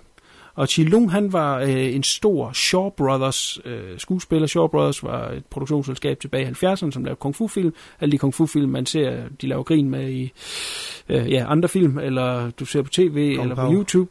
Hvad siger du? Ja, Kong Pao for eksempel laver grin med. Ja, sådan noget for eksempel. Ja. Ikke? Og de der helt gamle, hvor de nærmest langsomt bevæger sig, mens de slås, og, og, og lyden er forskudt og alt sådan noget der. Det er Shaw Brothers. Og Chi Lung, han var en af de store skuespillere der. Og- Han var... Hvad siger du? Ja, og øh, lige skyde ind, det var Jackie Chan faktisk også. Han var også med dengang. Ja, han var også med dengang. Ja. ja. Så fik jeg lige det med. Og han, han var sådan lidt... Eller lidt, han var etableret. Så han Mhm. var sådan... øh, Ja, det er forkert at sige The Grand Old Man, så gammel var han heller ikke, men han, han var en etableret skuespiller og, og, og var anerkendt på det tidspunkt. Og så er der Teeny Bobberen, skulle jeg til at sige, men han var sådan teen idolet. Ja. Øh, Pretty Boy, øh, Leslie Chung, som spiller øh, broren, politimanden der. Og Leslie Chung er øh, definitionen på en Hong Kong superstjerne, som er skuespiller og sanger. Det, ja, er næsten det alle... Det ja, det er jo næsten alle de der unge, ikke? Ja, de, alle de der unge stjerner der, de synger, de har en sangkarriere, de sælger masser af plader og koncerter, og så laver de film ved siden af. Ja. Det er altså ikke alle, der slipper godt fra den kombination. Lad os sige det på den måde. Øh, lidt ligesom hvis man forestiller sig, øh, ja, Britney Spears skulle være skuespiller, også bare fordi at hun, ja, det har hun så også prøvet med Crossroads. Ja. Ja. Men, men det er det niveau, det er der virkelig mange, der er. Der er mange, der er Crossroads i Hongkong, Og det ikke? var også, at de solgte mange af de film på. Det var, den store popidol er nu med i Ja, nemlig lige nok altså, det. Men en lille håndfuld var mindst lige så gode skuespillere, eller hvis ikke bedre, end de var sangere, mm. og øh, vil nok blive husket for det. Og Leslie Chung var en af dem. Ja. Han har været med i store film, også, øh, hvad hedder det, Oscar-vindende film. Ja, hvem er der, er der andre, vi lige skal nævne? Nej, ikke sådan uh, nævnelsesværdigt. Godt. Det kan være, at vi lige skal vende den gode John Woo lidt. Øh, ja, det kan man godt.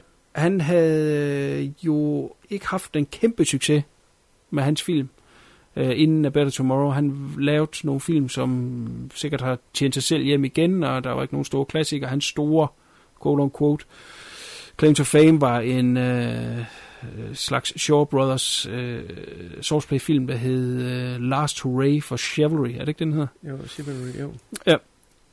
Han havde så den her idé til at lave en, den her actionfilm, som man må sige slog hul igennem på alle ledere og kanter. Øh, det er ham og så en producent, som hed Sui Hark. Og hvis man ved lidt om Hongkong-film, så kender man i hvert fald også Sui Hark, fordi Sui Hark han var en af de allerstørste producenter, de har haft, og han blev så også en stor instruktør og har lavet øh, masse store film øh, for Hongkong af. Så de, de blev sådan lidt et powerhouse der i, i midt-80'erne.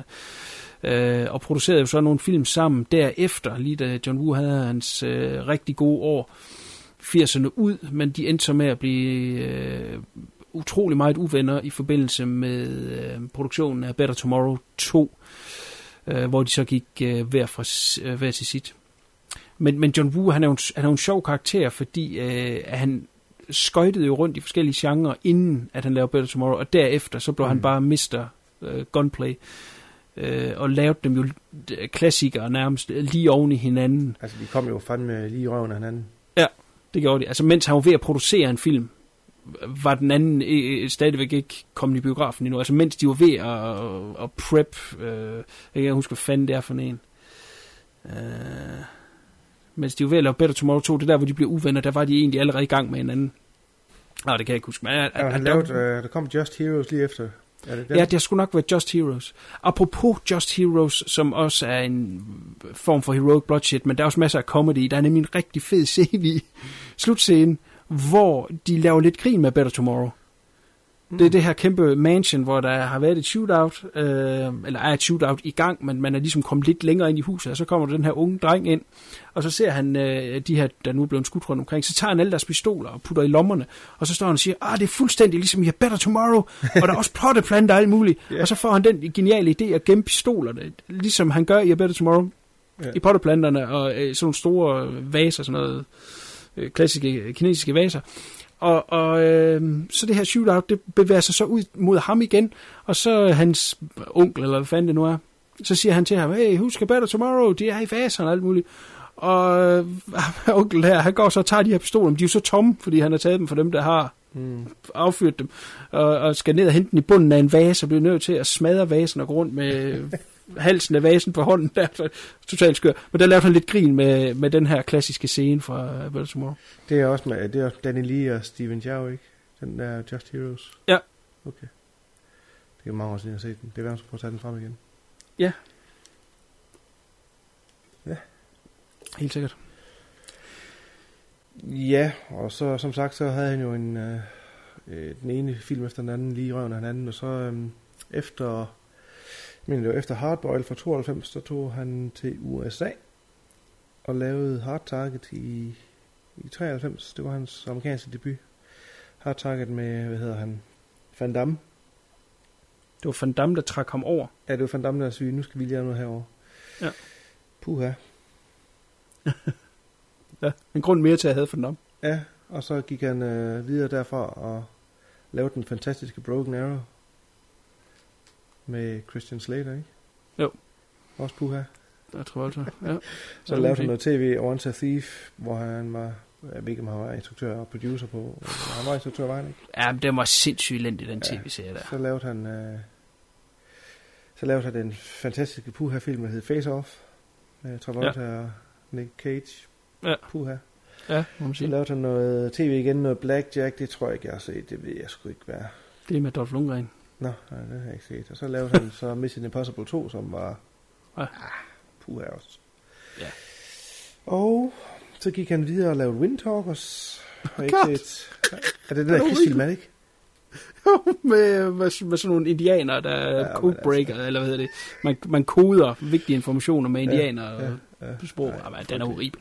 Så lavede han Paycheck. Horribel. Ja, med Ben Affleck, mener jeg. Og så... Ja.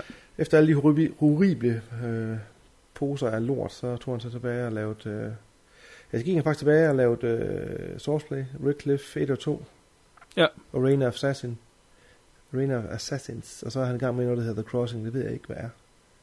I 2014. Den, ja, den er faktisk den er færdig. Den rejser rundt på øhm, festivaler. Det er noget 2. verdenskrig, noget, så vidt jeg husker. Er Den må du sgu ikke hænge det op på. anden?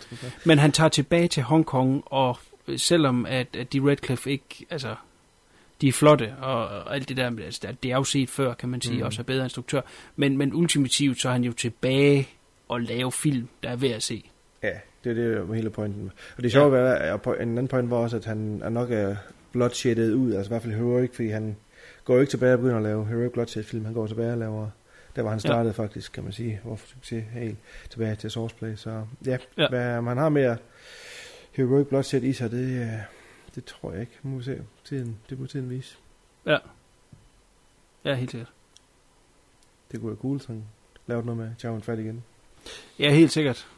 Der skulle være en, en, en, en tid med det. Ja, Chow Yun, han kom jo også til Han Amerika. kom jo også til Amerika, men han havde lidt bedre succes, i hvert fald med hans første film. Ja. Uh, Replacement Killers, som var hans uh, debutfilm i USA, og som blev instrueret af Antoine Fuqua, som også var hans uh, debut. Og den havde Ja. lidt mere, den havde lidt mere ånd med de, uh, i de gamle, hvad hedder det, uh, øh, Hong Kong film, actionfilm. Ja, helt der, der var sgu noget øh, lidt at hente i den film alligevel. Ja, bestemt. Men så gik det også ned ad bakke for ham, kan man sige. Ja, der var den der The Corruptor, var okay. Ja, Corruptor med Mark Wahlberg var til, til, til, til Ja. dels også god, men øh, så, Så kom der Bulletproof Monk, Monk. og jamen, altså alt det der lort, han kom igennem. Ja. Så han er vel også tilbage i, ja, eller er han stadig i film i USA, eller hvad gør han? Øh, det er sgu lidt on and off. Altså, han laver nogle ting i øh, Hongkong, som er bestemt seværdige. Så det, Okay. det er det, jeg lige fester mig ved. Så hopper jeg lige det andet over, Ja. rent mentalt. Ja, men det er jo sådan lige hurtigt John Woo og... Han var også med Fats. i en af de der sørøver særlige film. Nå, jeg var med i uh, Pirates, en af Pirates, ja. Er det træeren? Ja, jeg kan ikke huske det. Ja, hvor han spiller Pas. en kinesisk uh, sørøver. Ja. Ik- ikke med guns, men med svær. Ja, med dobbelt svær. Ja, dobbelt ja. Slow Ja. Ja. Tis.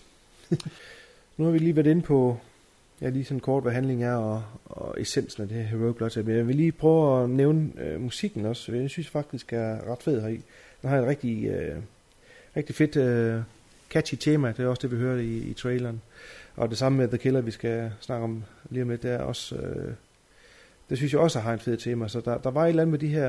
Jeg ved ikke, om det er den samme øh, komponist, der har ikke været inde og research med. Men hvad synes du øh, musikmæssigt? Synes du, de passer til de to film, vi skal se i dag? I hvert fald lad os starte med Better Tomorrow. Hvad synes du om temaet der? Jamen ja, altså, man lærte jo at elske musikken i de her film, fordi, ja. for uden at man så dem ufattelig mange gange, så var der de her øh, VH-bånd, jeg omtalte tidligere fra Made in Hong Kong, de her engelske, de havde de samme fucking trailers på altid. Ja. Det vil sige, du så det samme igen og igen og igen og igen og igen. Ja, så det blev bange i den simpelthen. Ja, det blev tasket ind. Øh, men jeg vil da lige sige i forbindelse med de to, vi har i dag, altså, hvis vi spiller det for normale mennesker og siger, at det her det er godt, så vil de jo grine af os. Ja. Men, men altså, I, man skal tænke på, det er suppesteg og, og, og is musik fra Hongkong i 80'erne. Ja. Altså, det er det, man lige skal tage med, ikke? Det er jo karaoke-musik. Ja. Øh, så synes jeg faktisk, der er et eller andet cool over det. Og, øh, Men her tænker jeg på tema. Jeg tænker ikke på alle de her sådan, så, øh, sangnumre, der er hvor det, de det er jeg med på. Jeg er med okay. på det hele, og specielt okay. den der scene, hvor øh, første gang Chow Yun er inde og skyder alle dem her, den store scene, vi snakkede om tidligere. Mm. Det nummer er nemlig det mest udskiftede, når du ser de forskellige kopier af Better Tomorrow, og det, jeg synes nemlig, det er et ret sejt nummer, der er på den originale udgave, men øh, det er simpelthen udskiftet fra nærmest hver kopi, du ser. Og du kan også øh, have en DVD, hvor der er kantonesisk og mandarinsk på, altså de to forskellige øh, sprog, Mm. man taler i Hongkong. Der vil den skifte fra det kantonesiske til det mandarinske, så er det et andet nummer. Det er sådan noget, det jeg ser på grænseløst. Ja.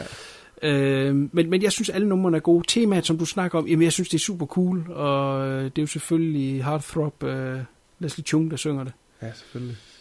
Øh, det gør han vist også til to, hvis jeg ikke tager meget fejl. Men oh, øh, jamen, det, det er til tiden og til, øh, øh, til ånden af de her film, der synes jeg, det, det passer perfekt ind. Ja, Helt det var også min, uh, min pointe med det. Ja, og plus vi har, dem, vi har den på hjernen. Vi sad og sang den, inden vi begyndte, øh, Ja. eller sang den, Ja, så den. mimikkede, Ja. øh, så godt vi nu kunne, inden vi begyndte castet. Ja, helt sikkert. Så snakker du noget om... Øh, Undertoner. Jeg ved, ja, jeg ved, jeg ved fat i nogle undertoner, vi lige skal tage fat i. Hvad Jamen, det noget? er jo... Øh, man skal også passe på, at man ikke læser for meget ind i, i, i film. Det, det er jo i hvert fald været min store kæphest over for CK. Så det skal jeg selvfølgelig også lige huske at sige med det samme her.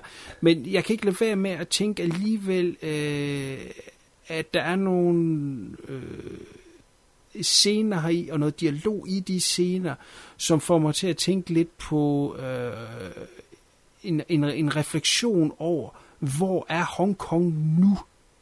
Det er så værende 1986. Og hvor vil Hongkong være efter Kinas overtagelse, som så var øh, 97, Ja. øh, 11 år senere? Øh, hvad vil det gøre ved vores verden? Altså, der er Præcis. nogle scener i filmen, der er på et tidspunkt, hvor de er oppe på sådan en, ja, det ligner sådan en make-out point, som man kender fra amerikansk film, sådan hvor man kan se ud over byen, ikke? Ja. Hvor der er noget dialog der, som jeg føler ligger lidt op til, eller ligger op til, der er lidt mellem linjerne omkring, øh, hvad, hvad er der i vente, ikke? Altså, Mm. hvad har man, og hvad mister man? Øh, der er i hvert i den- fald, øh, ja, det er gjort meget, meget subtle, men jeg vil Ja. også give det ret, også, også bare en, øh, Ja, bare også bare titlen på filmen, ikke? Øh, Ja. A Better Tomorrow øh, lugter jo langt væk af, at øh, nu sker der måske snart noget for vores Ja. kære land. Men altså, ja. Jeg, jeg, jeg ved ikke, om det er så tydeligt. Jeg, jeg tror, det er, det er nok gjort meget, øh, meget sådan, men jeg er slet ikke afvisende over for det. Og lige præcis den scene, du snakker om, der, den øh, kan jeg godt huske, fordi de sidder og kigger over byen. Jeg kan ikke huske, hvad han siger. Han siger et eller andet... Øh, uh, ja, hvad fanden var det? Ja, jeg kan sgu ikke lide Jeg kan ikke huske det, men det er rigtigt. Øh, der er sådan nogle små stik. Ja. Stikpiller, om man vil, til det. Ja. Det, øh, det har jeg faktisk ikke tænkt så meget over før, men jo. Det, er da, Det kan man da lige det er en, have- en af dine teorier igen, der, der, Mine theories, der, ja. der, der går... Der der gør, går at man bliver nødt til at se den Ja. igen. Ja. Men det er bestemt heller ikke nogen skam. Nej, nej, så kan man så tage toeren samtidig, når man er i gang. Ja, helt sikkert. Ja. Skal vi drage Le Samurai lidt ind allerede nu? Nå ja, vi var inde og vi snakkede lige om den kort. Øh, den franske Le Samurai. Men lad os da gøre det. Ja, Uden at gå altså, for meget der i er- dybden, fordi vi skal jo... Det er, jeg synes også, det er en, vi skal prøve at gemme til. Ja, helt sikkert. Til et cast. Jeg strejfer den lige lidt her, og så strejfer jeg den lige lidt igen, når vi snakker The Killer. Ja.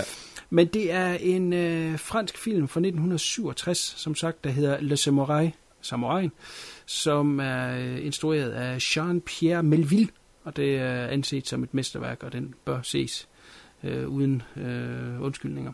Ja. Men den her film, den blev et ret stort hit i øh, Hongkong øh, i start 70'erne, og gjorde stort indtryk på John Woo. Og øh, havde det ikke været for den her franske øh, ultrastilistiske øh, thriller fra 67, så, og nu går jeg virkelig out on a limb, så havde vi ikke set Heroic Bloodshed. Vi havde ikke set A Better Tomorrow, The Killer, des lignende. Og som man nok kan huske, jeg sagde tidligere, så var det de film, der lagde op til i hvert fald måden, man skyder action på i film som Die Hard, Mm. uh, Lethal Weapon og det lignende. Så jeg prøver egentlig at lægge op til, at der er en dominoeffekt af, at der er nogle tanker, der bliver sat i gang i John Woos hoved tilbage i 70'erne, som han laver en film, som andre lader sig inspirere videre af, som vi måske ikke ville have set. Måske ville actionfilm have set anderledes ud i dag. Man vil nok at være kommet til det automatisk på et tidspunkt, men det ville have måske have været senere, eller have set anderledes ud. Ja, det er jeg Og- fuldstændig enig i. Om det er dejligt, så er det ikke bare mig, der Fordi er at, øh, den har jo så meget, så man, man tænker jo straks, uh, du havde godt nævnt det inden, men øh, altså, vi, kan jo ikke, vi kan jo ikke gå så meget i, i, i kød på den her film, men det er helt, helt sikkert, at man kan se, at der har han virkelig fået, øh, fået sjælen af, hvad Heroic Bloodshed det er. For ja. det, er, det er jo en Heroic Bloodshed film, øh, Le Samurai, det er der ingen tvivl om. Ja. Det er nok det.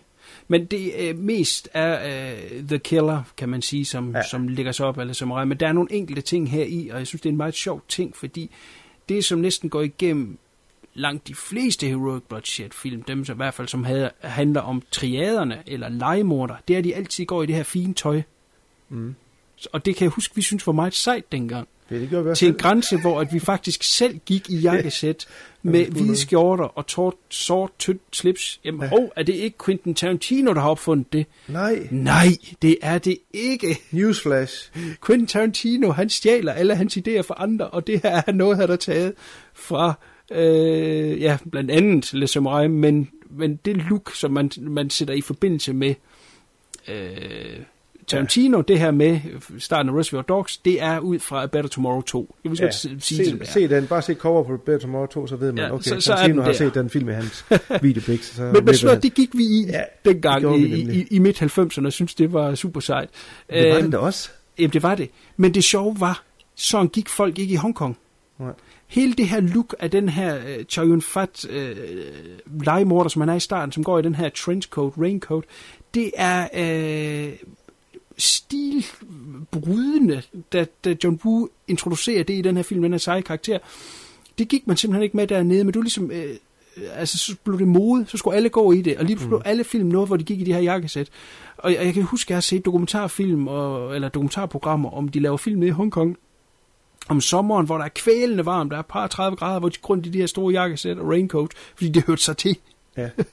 det er simpelthen bare... Men det kan man jo også se, som du siger, Le, uh, Le Samurai. Altså, det er jo også trenchcoat og Ja. hatte og virkelig uh, stilistisk. Uh, så ja, det er helt klart... Uh, det er den her domino-effekt, du snakker om der. Ja, helt sikkert. Jeg kan der er ikke passe et jakkesæt længere, tror jeg. Jeg tror, jeg blev for tyk. Ja. Ser dumt ud, når slipset sådan ligger hen over sådan en... Ja, der ligger på maven. Ja. Jamen, nu skal jeg til bryllup på lørdag, så det kan være, jeg skal prøve der, og se om jeg kan presse mig ned i mit sorte jakkesæt.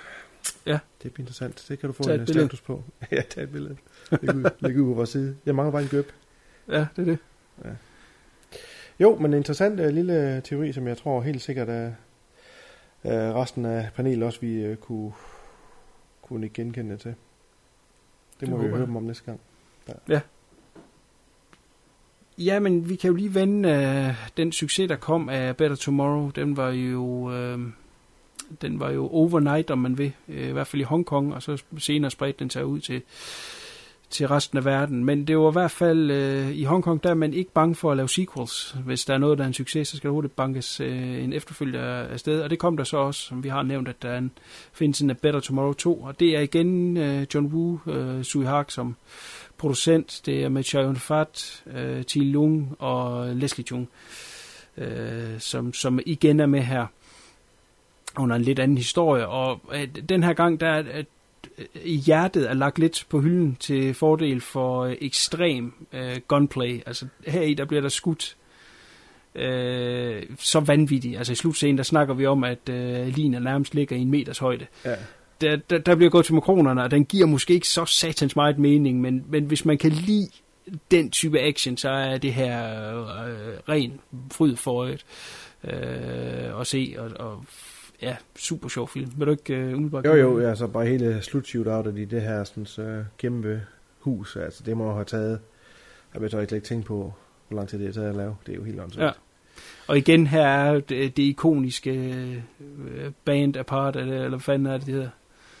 Som, som det produktionsselskab, som QT har, Ja. logo der. Det er, det er taget ud fra øh, Ja, Better Tomorrow A Better 2. Tomorrow 2. Ja, helt sikkert. Det er 20 Det er det. stjålet. Ja. Så, men øh, super underholdende, og, og helt klart øh, et, et kig værd. Og den blev så også en succes, og derfor så blev der jo også øh, lanceret en øh, A Better Tomorrow 3.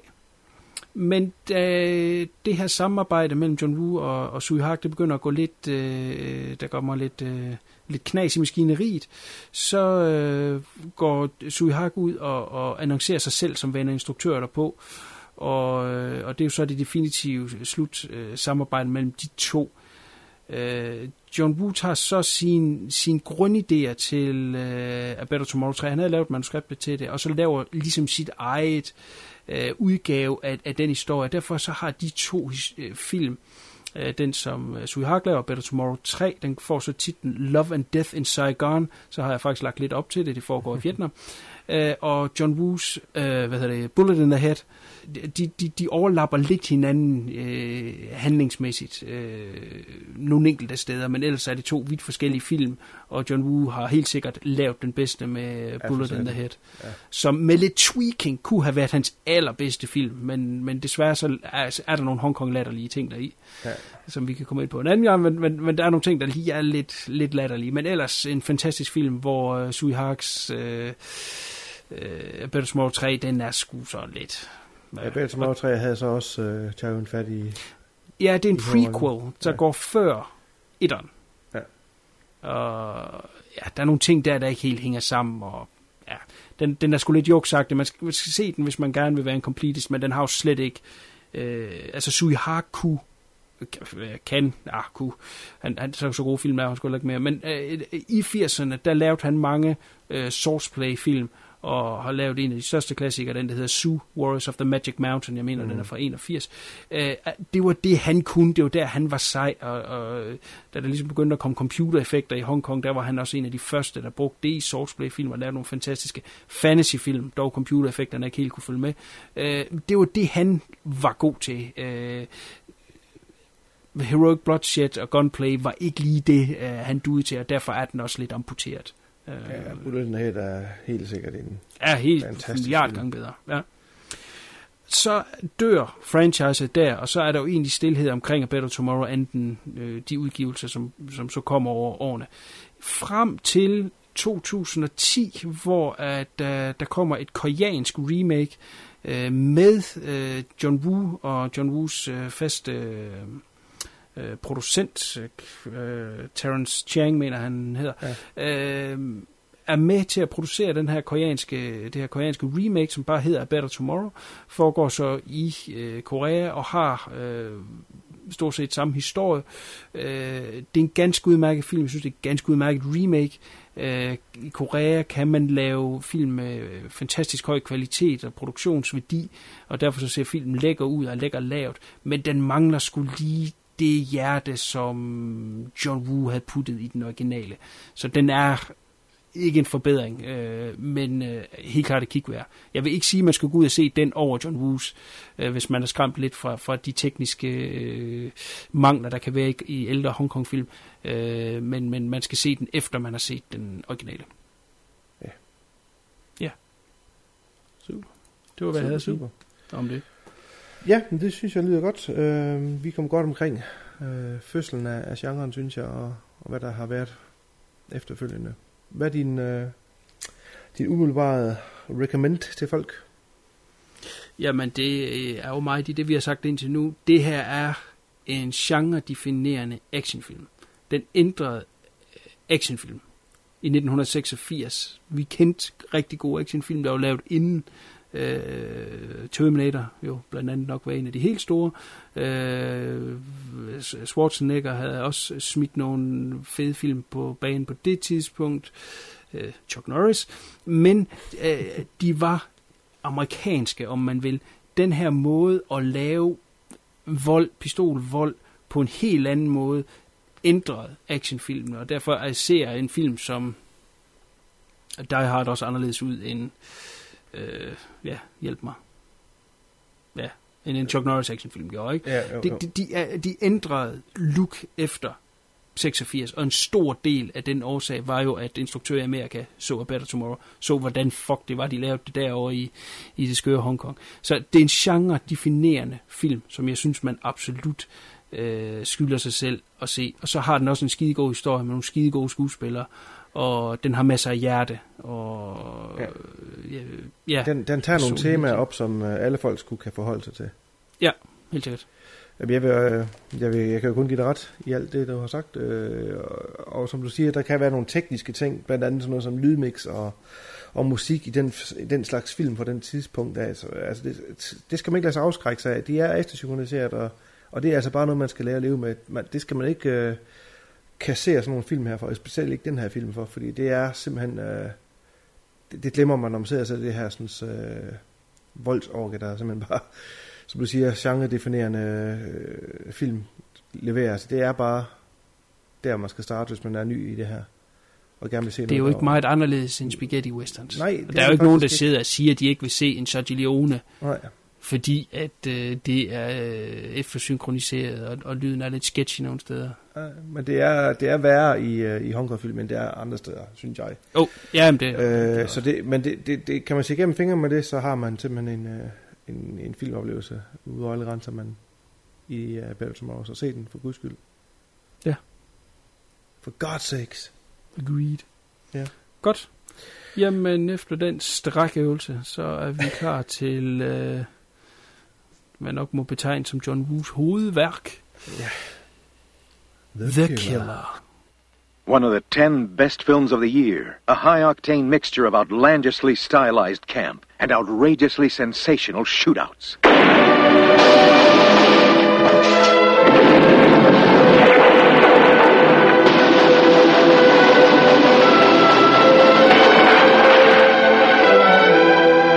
Outrageously exhilarating, guaranteed to tingle the most jaded moviegoer's palate.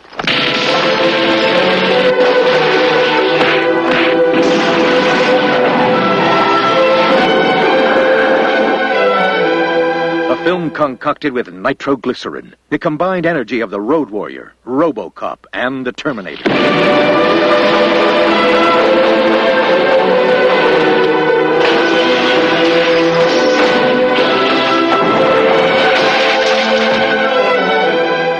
The killer is great cinema.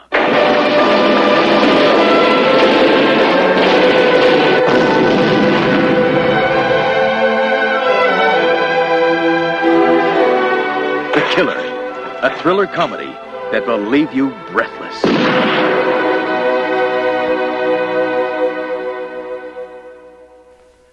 The Killer 1989 En morder og en politimand danner et usandsynligt venskab i kampen mod en hensynsløs triadeboss.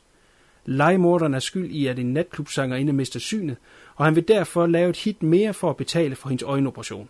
En politimand er dog hurtigt hælende på ham, men da politimanden finder ud af legemorderens noble hensigter, vælger han at hjælpe legemorderen og kvinden, der nu jages af en utilfreds kunde, der ønsker at slette sine spor til The Killer. Fluen, hvorfor skulle vi se The Killer? Jamen, det er jo fordi, det er en uh, sød lille romantisk uh, film. Ja, blandt andet. Blandt andet. Uh, nej, det er jo, som du var inde på før, uh, det er jo nok John Woos uh, bedste film.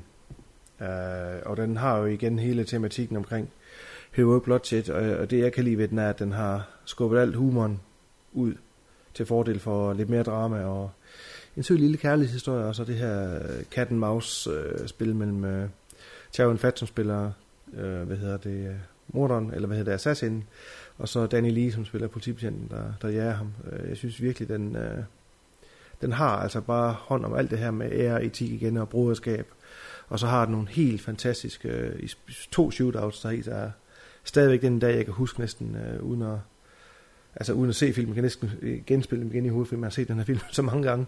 Mm. Øhm, så der, der synes jeg, der, der går den over og bliver en tand mere øh, alvorlig end øh, A Better Tomorrow. Og derfor synes jeg, det var den, vi skulle have som, øh, som øh, opfølgeren til A Better Tomorrow. Ja. Ja, The Killer er en fantastisk film på alle lederkanter. Her skal man ikke ind og definere, om det er en Hongkong-kinesisk film, eller om det er en actionfilm, eller om det er en John Woo-film, eller om det øh, øh hvad man nu ellers skal sætte på af labels. Øh, til syvende og sidst, når man skiller alt fra hinanden, så er film et håndværk, og øh, når man anskuer det som et håndværk, hvad står man så tilbage med? Øh, I det her tilfælde med The Killer, der står man tilbage med et vaskeægte mesterværk. Altså det her er øh, film på ufattelig højt øh, plan. Det er måske ikke det, man tænker på, når man normalt siger John Woo, især dem, der ikke mm. eller kun kender hans amerikanske film, så jeg tænker, Windtalkers, hvad? Kan, kan han lave film? øh, ja, det kan han, og når, det, når, når ting mødes på en helt perfekt måde, med lavet på det rigtige tidspunkt, med det rigtige cast, øh, så kan der ske magi, og det her det er en film, man kun kan drømme om at få lov til at lave. Altså John Woo har været så held. Han ville ikke kunne genskabe den her film i dag. Det tror jeg simpelthen ikke på, han kunne. Mm. Øh, det var tiden. Han havde lavet de her Heroic Bloodshed film, som vi snakkede om, lige i røven af hinanden. Nu vidste han, hvordan man skulle gøre i mindste detalje, og ting ligesom came together, og, og en af tingene, som Fluen siger, der er ikke, der er en lille smule humor i, men, ja, men det er mere ligesom en, det er lige en bemærkning her og der. Ja. Derudover så er det simpelthen bare en tight, tight thriller, øh, pakket ind i Heroic Bloodshed, som er øh, helt fantastisk på alle lederkanter. Jeg kan, jeg kan ikke nævne en eneste negativ ting omkring The Killer. Det kan jeg, men det kan jeg til sidst. Nå, nu skal jeg lige tænke mig om. Altså når jeg siger til sidst, så er det også til sidst i filmen. Nå, okay. Og det har vi også snakket om før, og er en smule Hong Kong men vi tager den, når vi kommer til, til slut. Ja, det er meget spændt på at høre. Hvad. Godt. Ja. Excitings. Ja, ja, exciting. Men igen, altså der vil jeg jo igen øh, lige nævne musikken også. Øh, rigtig, rigtig fedt tema. Og igen, jamen, altså når vi snakker John Lewis, så kan man jo ikke lade med at, at tage de her shootouts. Øh, og du nævnte det før, da vi snakkede med som Tomorrow, at vi lige kom tilbage til det kort her, hvor, hvor sindssygt svært det var at skulle... Øh, filme de her scener. Der er to scener i den her film. Øh, der er et i et hus, hvor det bliver ambushed af de her træede folk, og så er der hele slutscenen, som er i den her fantastiske kirke, hvor det hele går amok. Og, og, og, og det, der gør den her sådan, øh, film i den shootout øh, bedre end alt andet, John Woo har lavet. For eksempel, han lavede Hardboiled, og jamen, hvad han ellers laver, hvor det går helt amok. Hardboiled er nok den, man kender mest for øh, mest sindssyge shootouts hele tiden i næsten to timer. Der bliver bare for meget. Ja. Jeg synes, jeg synes at øh, så har man skulle set det. Her der er det gjort tilpas længde, og det er gjort øh, tilpas stilistisk. Og, det er fordi, der er ikke nogen historie i Hardboiled. Nej, også det. Der er ikke, man er sgu ligeglad. Man skal bare se, når folk plukker det. Ikke? I den her, ja. der er der sgu noget på spil.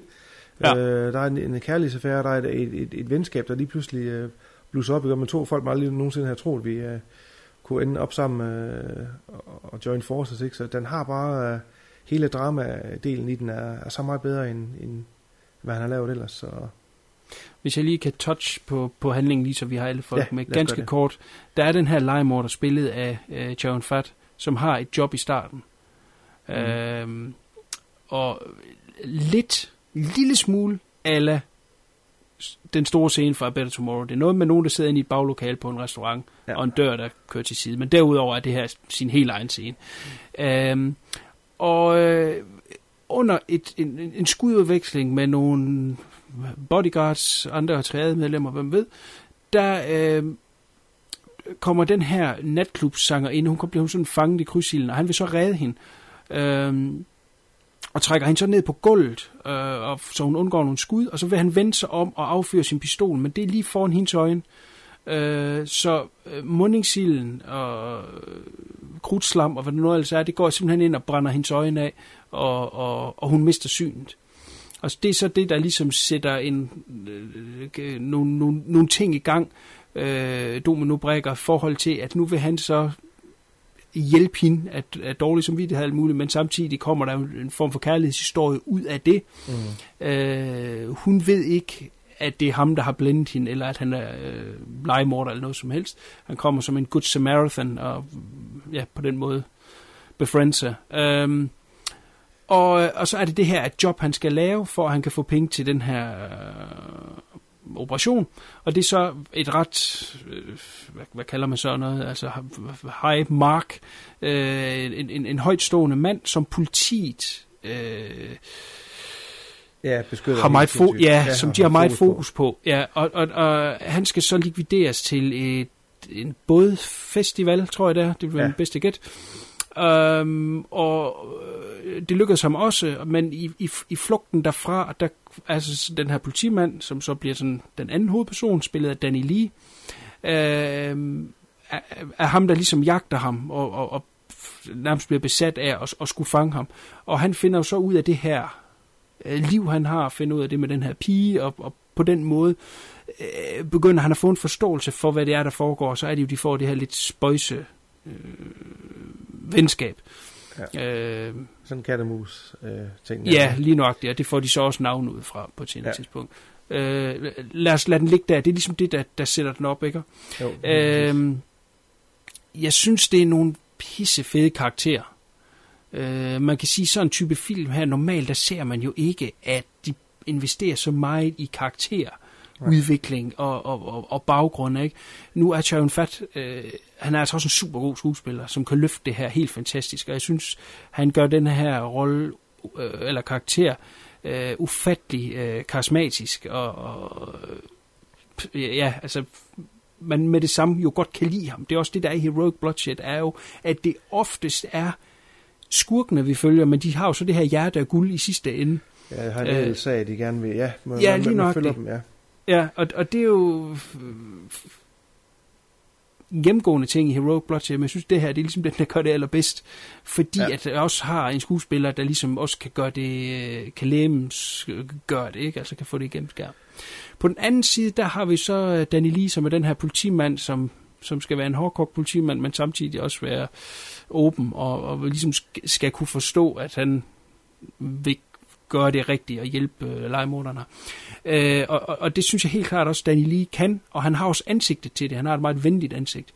Men det sjove er, jeg kan huske, da jeg så øh, The Killer øh, og øh, Just Heroes, hvad, hvad end jeg nu så først, øh, og, og, og måske også en mere, den der hedder Organized Crime and Trial Bureau. Altså, det, det var nogle rigtig gode film, hvor han var med i, og så fik jeg den her idé om, at han må være en rigtig god skuespiller, og må være meget anset. Øh, men da jeg virkelig begyndte at købe film, og især på DVD, der gik jeg faktisk efter film med Danny Lee, og for satan, han har været med i meget lort. Og for satan, hvor er han ikke god, øh, bliver jeg nødt til at sige. Der er et eller andet underligt i de film, jeg lige nævnte, de tre første film her, The Killer, Just Heroes og Organized Crime and Trial Bureau, som gør, at han bare er god, og specielt i The Killer er han super god. Men for satan, jeg har set noget lort med ham. Altså Ja. virkelig, virkelig, virkelig dårligt. Det Men er jeg ikke så det, man hiver frem og, og vil anbefale til folk. Se noget med den lige her. Det er det jo ikke, at han... Nej. Der er lige på enkelte gode, og så... Det er rigtigt, Ja. han har sgu ikke været med ret meget godt. Jamen, der er jo noget med, øh, at det er jo helt utroligt, at, at nærmest det kan lade sig gøre i dag, men det skal man nok kende en lille smule til, til, til Hongkongs filmindustri at gøre. De bor 5 millioner i Hongkong, 800.000 af de 5 millioner arbejder i underholdningsindustrien på et eller andet niveau. Det vil sige, enten arbejder de i film, eller så arbejder de på en karaokebar, eller en biograf, eller øh, ja, koncertarrangør, eller hvad det nu måtte være, inden for hele sfæren af underholdningsindustrien. Det er ret stort. Øh, men Danny Lee, øh, nej, jo, Danny Lee, han øh, var under kontrakt til et filmselskab. Det er jo sådan noget, vi kender fra gammel studietid i Hollywood. Ja. Øh, hvor at man ikke bare kunne krydse over, hvis der var et andet studie, der var ved at producere en film, så kunne man ikke være med i den, selvom det var den perfekte skuespiller, fordi de var bundet til kontrakt til det hus. Og det var Danny Lee også, så, så han har jo nok været fanget øh, i, i, i øh, at skulle være med i nogle film, der måske ikke var så pisse spændende, at han kunne mm. være med i nogle andre. Det var noget helt specielt, der gjorde, at han kunne være med i øh, The Killer. Okay. Jamen, han er super karisma- karisma- ja. jeg kan ikke sige det ord. Karismatisk ja. i The Killer, og, og, og det er sjovt på, på den rollefordeling, men der er jo ikke på noget tidspunkt, man, som du også sagde før, man rooter for ham. Det er jo Taryuns karakter, den her sådan ja. lidt øh, sørgelig, og han vil bare det bedste for hende. Øh, altså, det, det er en interessant øh, måde at skille det på. Men det er jo ikke noget nyt jo i den her. Det er jo, det er jo sådan var det meget i de her Heroic Bloodshed, at, ja. at det er bare bad guyen, uh, hitman eller triade gutten eller tyven, eller hvem det nu er, man, man, man føler, og man får sympati for. Men altså, når vi lige snakker skuespillere, så vil jeg også lige nævne uh, den Elise Marker, ham der Kenneth Sang, ham synes jeg også er ret god her i. Ja. Ham lidt ældre, uh, som også var, var med i uh, det, vi snakker om før, uh, Placement Killers. Uh, spiller han også uh, hovedbossen i, og han er med ja. i... Ja, han er også med i Better Tomorrow. Ja, Better Tomorrow, og Die Another Day, og Rush Hour 2 og sådan nogle ting. Altså, han har haft nogle, nogle roller, og ham, ham synes jeg også, at han har et tight look, og han, uh, han er ret fed her i The Killer. Og så selvfølgelig hovedbadeguyen... Uh, Sing Fui Un. Ja, Sing Fui Un, uh, manden fra alle Hongkong-film, som han også Ja, det kaldte vi ham dengang, indtil vi fandt ud af, hvad hans navn var. Ja, fordi at, uh, han var simpelthen med i alt, hvad der, hvad der rørte sig af, af, af actionfilm. Han, han har det helt mest, øh, han har sådan et ansigtsudtryk som sådan en gal hund. Han er bare fuldstændig sindssyg at se på. Ja. Øh, jeg ved ikke, om han er en specielt god skuespiller. Jeg tror, han er castet på grund af hans, øh, hans udseende. Men øh, det var simpelthen jeg, manden fra... Jeg synes godt, han var cool nok som bad guy. Jamen, han han havde også. tilnavnet Daisau, som betyder store fjols. Så jeg ved ikke, hvor intelligent det var. Og en uh, lille, lille sidenote var, at vi har faktisk uh, den tredje bekendte, vi, eller ven, vi snakker om tidligere, der var med i vores lille klub af, af samle, samle på de her film. Han har faktisk mødt ham. Så det er jo ret... Uh, det er ret ja, ikke kun mødt ham. Det var en meget ja. spacey ting, fordi de var til... Uh, uh, han hedder Thomas, ham her. Ja. Han uh, fik en, en veninde ned i Hongkong, som så inviterede ham ned, hvor han så var til den her familiefest. Og så... Um, så stod han og kiggede længe på ham der, og så spurgte han hende her, veninden her, arbejder ham der inden for film? Og så siger hun, ja, ja, det er min onkel. Okay, så det er bare sådan helt, det er igen det her med, at der er så mange dernede, der arbejder, så man kan næsten ja. ikke undgå på en eller anden måde at kende nogen. Ja. Øh, og så åbenbart har de en tradition dernede, at hvis man er under 30, må det næsten have været, øh, og ikke er gift, så, ja. skal gæster, så giver gæster en penge. Ja. Så manden fra alle Hongkong-film, også kendt så, eller med navnet øh, Sheng Fuyun, han var øh, simpelthen hen og give Thomas penge. ja, det er jo helt åndssvagt. det er helt, helt surrealistisk. Ja. Men øh, han fik desværre en alvorlig sygdom og døde tilbage i 09. Ja, han døde kræft, ikke? Ja, jeg tror, det var kræft. Jeg er ja. ikke lige helt sikker. Ja, men det er i hvert fald lige hurtigt øh, lige snak om, om de personer, der er med i filmen. Ja, så er der jo pigen, som vi lige hoppede over. Ja, Jamen, det ved jeg ikke. Hende har jeg ikke rigtig noget forhold til. Nej, øh, heller ikke. Hun er, hun er jo faktisk heller ikke sindssygt meget med i filmen som Nej. så. Det er hun sådan set ikke. Nej. Øh, Sally Ye, eller hvad hedder hun? Sally Ye. Ye, Sally Ye. Ikke en, jeg mindes har set ret meget med, så Nej. hun er ikke nævneværdig. Nej, fuck hende. Ja, fuck hende, ja. Men måske vi skal bringe vores gode ven, eller Samurai, på banen igen, fordi øh, i den her film er det jo meget, meget, meget tydeligt, at det er en inspirationskilde og har haft stor indflydelse på John Woos Ja, der var jo hele, hele kærlighedstingen. Kvindefiguren ja. i, uh, i Le Samurai er jo tydeligt at se, at er der fundet inspiration fra i, i The Killer, så jamen, det giver jeg ret i igen. Der Og, er, og start scenen af Ja, ja, The start Killer scenen, er, også lidt. Uh, og så synes jeg også bare looket af det. Altså man kan jo sige, at The Killer ser markant anderledes ud, rent visuelt, end uh, alle andre Hongkong-film på det her tidspunkt. Ja. Uh, som jo var i 80'erne, og det var meget med farver og, og, og, og sådan lidt kitsch. øh, der er den her meget, meget, meget afdæmpet i sine farver. Meget og, hvid. Ja, men sgu også lidt beige nogle gange, ikke? Og, og det, det er det farveskema, de har valgt, er meget tæt op af La Samurai. Og øh, det, jeg synes, det er med til at underbygge, at den her film er noget helt specielt, fordi den ser så visuelt anderledes ud, øh, farvemæssigt forhold til, til alle andre på det her tidspunkt. Det gjorde den. Får den til at skille ud øh, meget. Det er, det, altså det er jo ikke fordi, man skal ud og se La Samurai, fordi at man har set The Killer, men jeg synes, det er en sjov ting at se dem i den rækkefølge. øh, Ja, det, det, var det, det, må du gjorde. også kunne skrive under på. Jeg så der Le Samurai til sidst, øh, Ja. ja. den castet her, der kunne jeg helt klart også se, jamen hold da kæft. Der er der helt sikkert en, øh, en vis her der har set den her film. det Ja. er der ingen tvivl om. Der er mange af tingene, der går igen, og som du siger, så har den jo faktisk allerede nogle træk af øh, Heroic Bloodshed, ikke? Legemorderen, der gør det rigtige. Ja, øh, går på et rampage for, Ja. for at rette nogle ting. Øh, ja, så jo, øh, jamen helt sikkert, der er en rød bånd hele vejen tilbage til den film, og så op til The Killer. Ja. Og begge film er ude fra Criterion Collection, kan vi jo lige sige, så ud af afsted og køb dem. Ja, jeg sidder med min Criterion uh, La Samurai her, og ære. Ja, mm, har du også it. killer i Criterion? Nej, ja, ja, den kan vi måske lige vende her. Jeg øh, har jo haft det på VHS, og så har jeg haft den på Laserdisc. øh, og, og så nævnte Fluen det tidligere, det her med de her DVD'er, der havde lidt sjov lyd. Det var, det var øh, Anchor Bay, det, det i gamle dage jo ultimativ DVD øh, inden for øh, udgiver af horror, især ja. Euro-horror, tilbage i, i, i starten af 2000'erne. Øh, man købte jo bare deres fuld katalog. Når der kom en, en horrorfilm fra Anchor Bay, så, Så købte man den, Øh, man, det satte var ikke spørgsmålstegn ved det, man købte det bare. Øh, og det er del med få gange, man har brændt fingrene. Men de øh, udgav så også lidt andre ting, og deriblandt udgav de jo så også Better Tomorrow og Better Tomorrow 2. Og øh, jeg kan huske især, at Better Tomorrow 2 var helt fucked up. Den havde musikken fra Speed Ja, det er rigtigt. Det var fra 1994 var klippet ind i en film fra 1987. Øh, der er simpelthen nogen... Altså, det er jo lidt det her, fordi de er fra øh, Hongkong, der er sgu nok ikke nogen, der lægger mærke til, at vi lige bytter nogle ting ud, for at gøre det mere salgsbart. Lad os putte mm. noget smartere musik på, et, et federe cover, og alle de her ting for at sælge det mere. Ikke? Så de har simpelthen puttet musikken fra Speed ind i A Better Tomorrow 2. Og så de her forbandede skudlyde, de ligger henover. Altså, de prøver ikke engang at mixe det ind i, de ligger bare ny, ekstrem høj, Ja, klar skudlyd henover. Det passer slet ikke ind. Øhm, gjorde simpelthen, at jeg var sgu lidt afskrækket af at købe det, skal vi sige, quote unquote, mesterværkerne øh, på DVD. Og det er faktisk, jamen der går nogle år, det er måske ja, 8 eller 9, at jeg først køber dem. Og så laver jeg jo så lidt den fejl, at jeg køber de danske udgaver.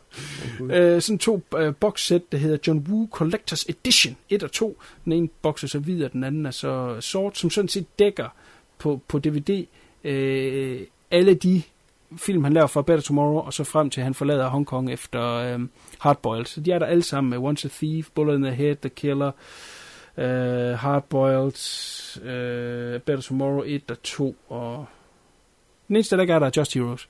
Og jeg har faktisk ikke set dem, før at vi skulle snakke om castet her, ikke?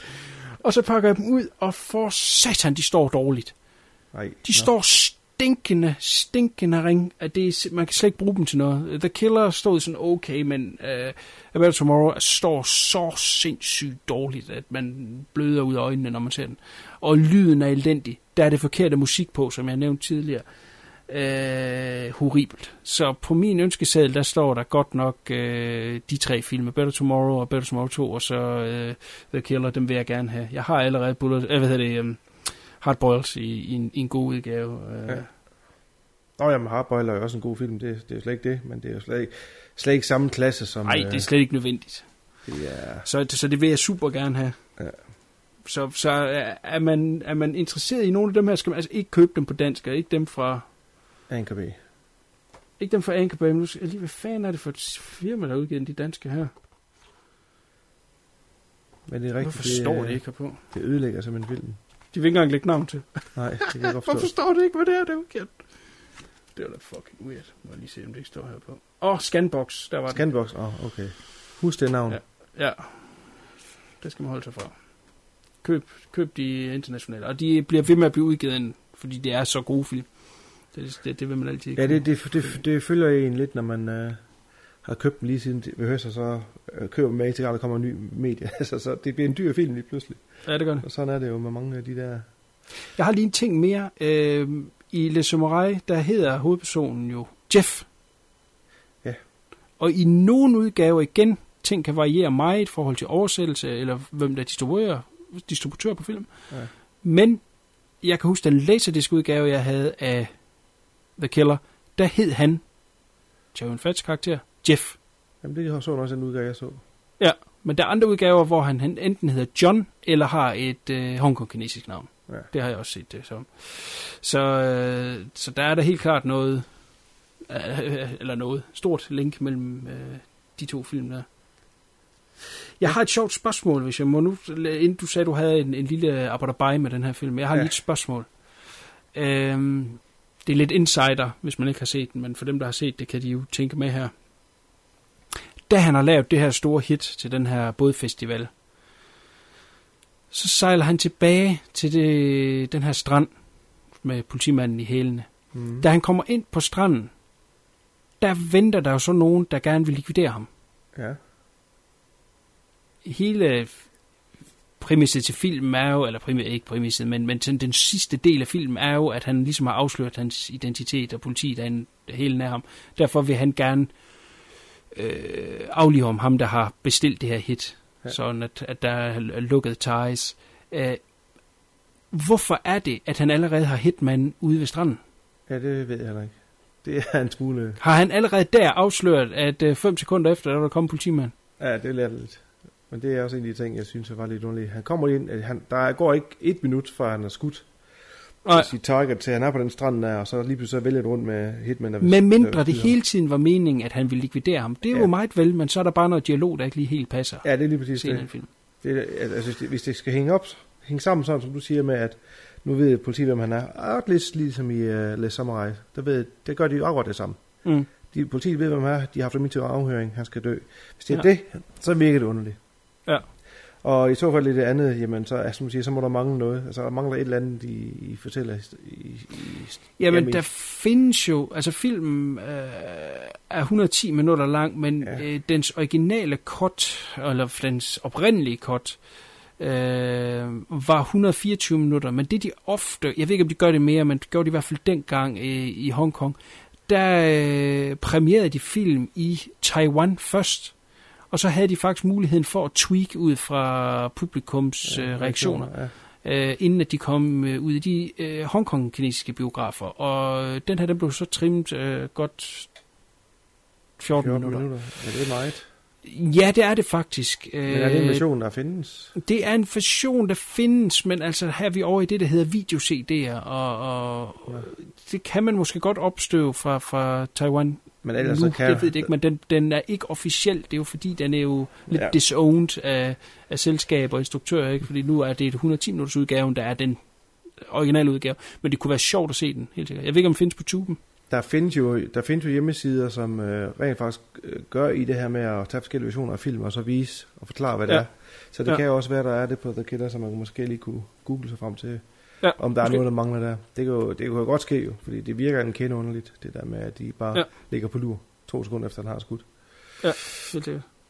Nå, men jeg er meget spændt på, hvad det er, du er negativ. Nej, det er ikke så meget en... Bring øh, it on! Det er ikke så meget en... øh, det er bare sådan en lille ting, jeg synes var en lille smule Hongkong lidt, hvor... Jamen, jeg kan, ikke, jeg kan ikke sige det, uden vi afslører slutningen. Nej, men så lad os lige lægge en lille spoiler her. En, spoiler, en lille ja. spoiler, for vi bliver nødt til at snakke om selve slutscenen. Det gør vi nemlig. Det er ikke fordi, det er en kæmpe spoiler, som ødelægger noget af det, vi snakker om nu, men man skal ligesom se det. Det skal ja. skulle ses. Så vanvittigt er det. Ja. Yes. Go on.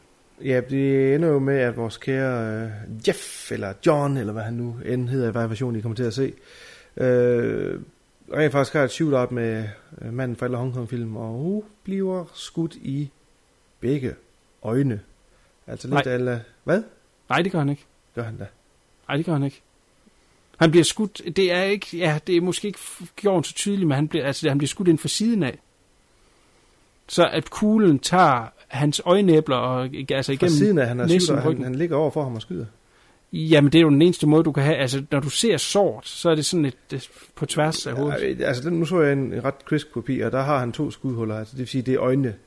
Altså, Poetic Justice, med det, der skete med hende, så bliver han Ja, ramt i begge øjne. Men altså, det var sådan lidt, så er det vandet med skudt mærkeligt, fordi at, øh, hvis han bliver ramt i, i, øjnene af en gun, en mand, der ligger foran ham, så vil han jo være død på stedet. Altså, det er sådan en lille smule håndgranatligt.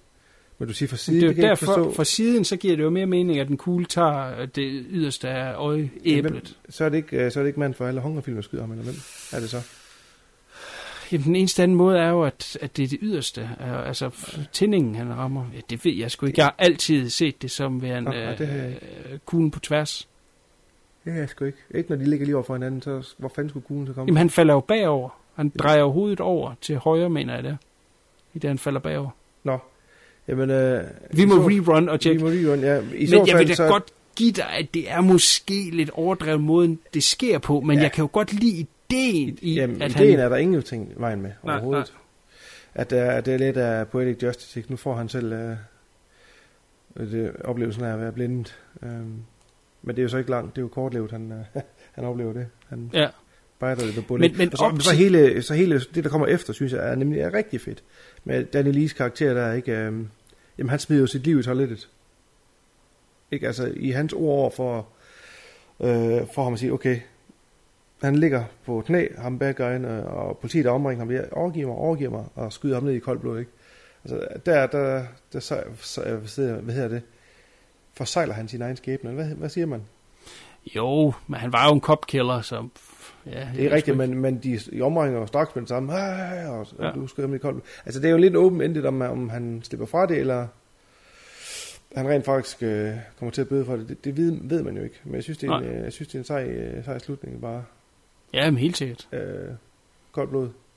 Men op til hele det her, øh, hvor han bliver forblændet, og, eller ja, hvad han nu gør, Ja. der er der jo en øh, meget lang scene, der foregår i en kirke, Yes. som er et episk Ja, det studie i, hvordan man laver en action scene med pistoler. Altså det er virkelig, Det burde være et textbook eksempel på, hvordan ja, og det er så fantastisk lavet. Hvor lang tid tror du, det tog at skyde den scene?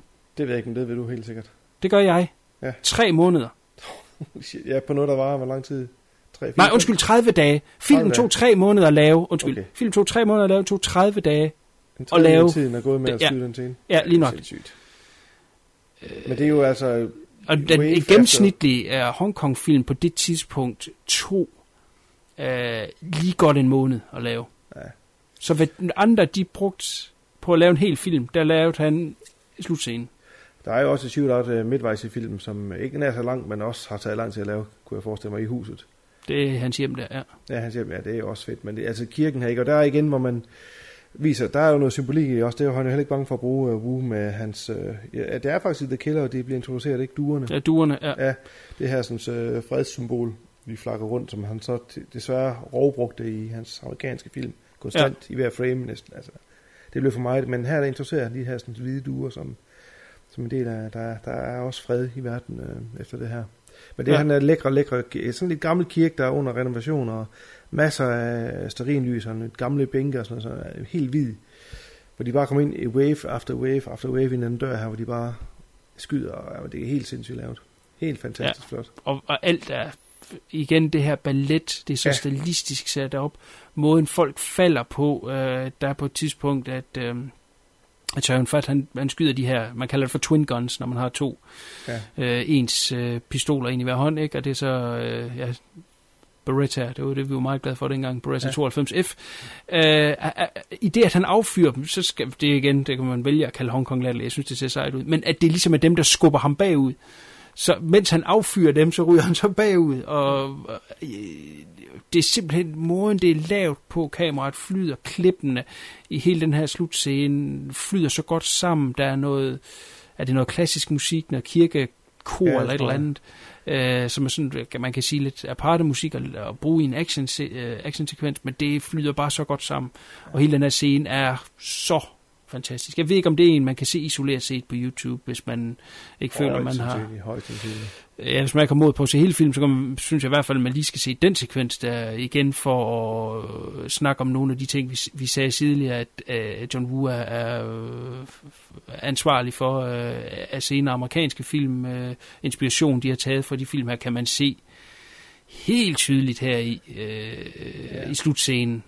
Hvis, hvis folk sætter sig ser og se den her film, så vil de jo helt klart opleve det, som vi også oplevede, dengang vi så den her film første gang. Ikke? Altså, hold da kæft, man blev fuldstændig blæst. Ikke? Man har aldrig set noget lignende før. Nej, nej. Øhm, og det er derfor, det er en film, man kan blive med at se, og igen og igen, fordi den der scene er, eller generelt hele filmen, men lige præcis den scene, er, den bliver jo aldrig gammel. Den Nej. er simpelthen et stempel for den tid, at sige sådan her, det er sådan, I skal gøre, drenge. Ja. Ja, det er fantastisk. That is the way to do it. That's the way to do it. Jamen, det er jo et mesterværk, det er der ingen tvivl om. Nej. Det må vi godt bruge, CK, ord. Klassiker Ja, og mesterværk her. ja, det må vi så høre, hvad han siger næste gang. Og han er super over, vi har brugt. Ja, trademarket. Ja, det var sådan lige hurtigt uh, et snas til The Killer. Ja. Jeg ved ikke, om vi har mere på det. Nej, ikke. Øh, altså, Hollywood har prøvet at, at remake den i flere år, faktisk stadigvæk med John Woo som producent. Øh, men gang på gang, der er det øh, gået galt, og det er gået galt på én ting, og det er en ting, som vi slet ikke har nævnt her. Det har vi, jeg har i hvert fald ikke gjort det specifikt, fordi jeg synes, det er det mest latterlige overhovedet. Det er ideen om at lave den i Amerika med to mænd, der bliver venner. Man er simpelthen bange for, at der er en øh, homoerotisk undertone. Ja. undertone. Ja, det er jo fantastisk. Og hvor øh, der har været inde, at det så skulle være en kvindelig øh, politibetjent, og så, en mand. Jamen, altså, man ville sikkert med den rigtige instruktør og et godt manuskript, ville man da sikkert godt kunne lave noget ud af det, uden at det virkede latterligt i forhold til øh, kildematerialet. Ja. Men altså, tænk, at det, at det, de kan gå over i staterne og få ondt i røven over. Altså, har du tænkt den tanke nogensinde, da du set den her film? Nej, nej, nej, slet, slet ikke. så har man misforstået, hvad heroic ja. bloodshed går ud på, fordi ja. Ja. det er broderskab og loyalitet og ære og venskab. Ja, det det det, det går er- ud på, og pludselig at bringe det ind.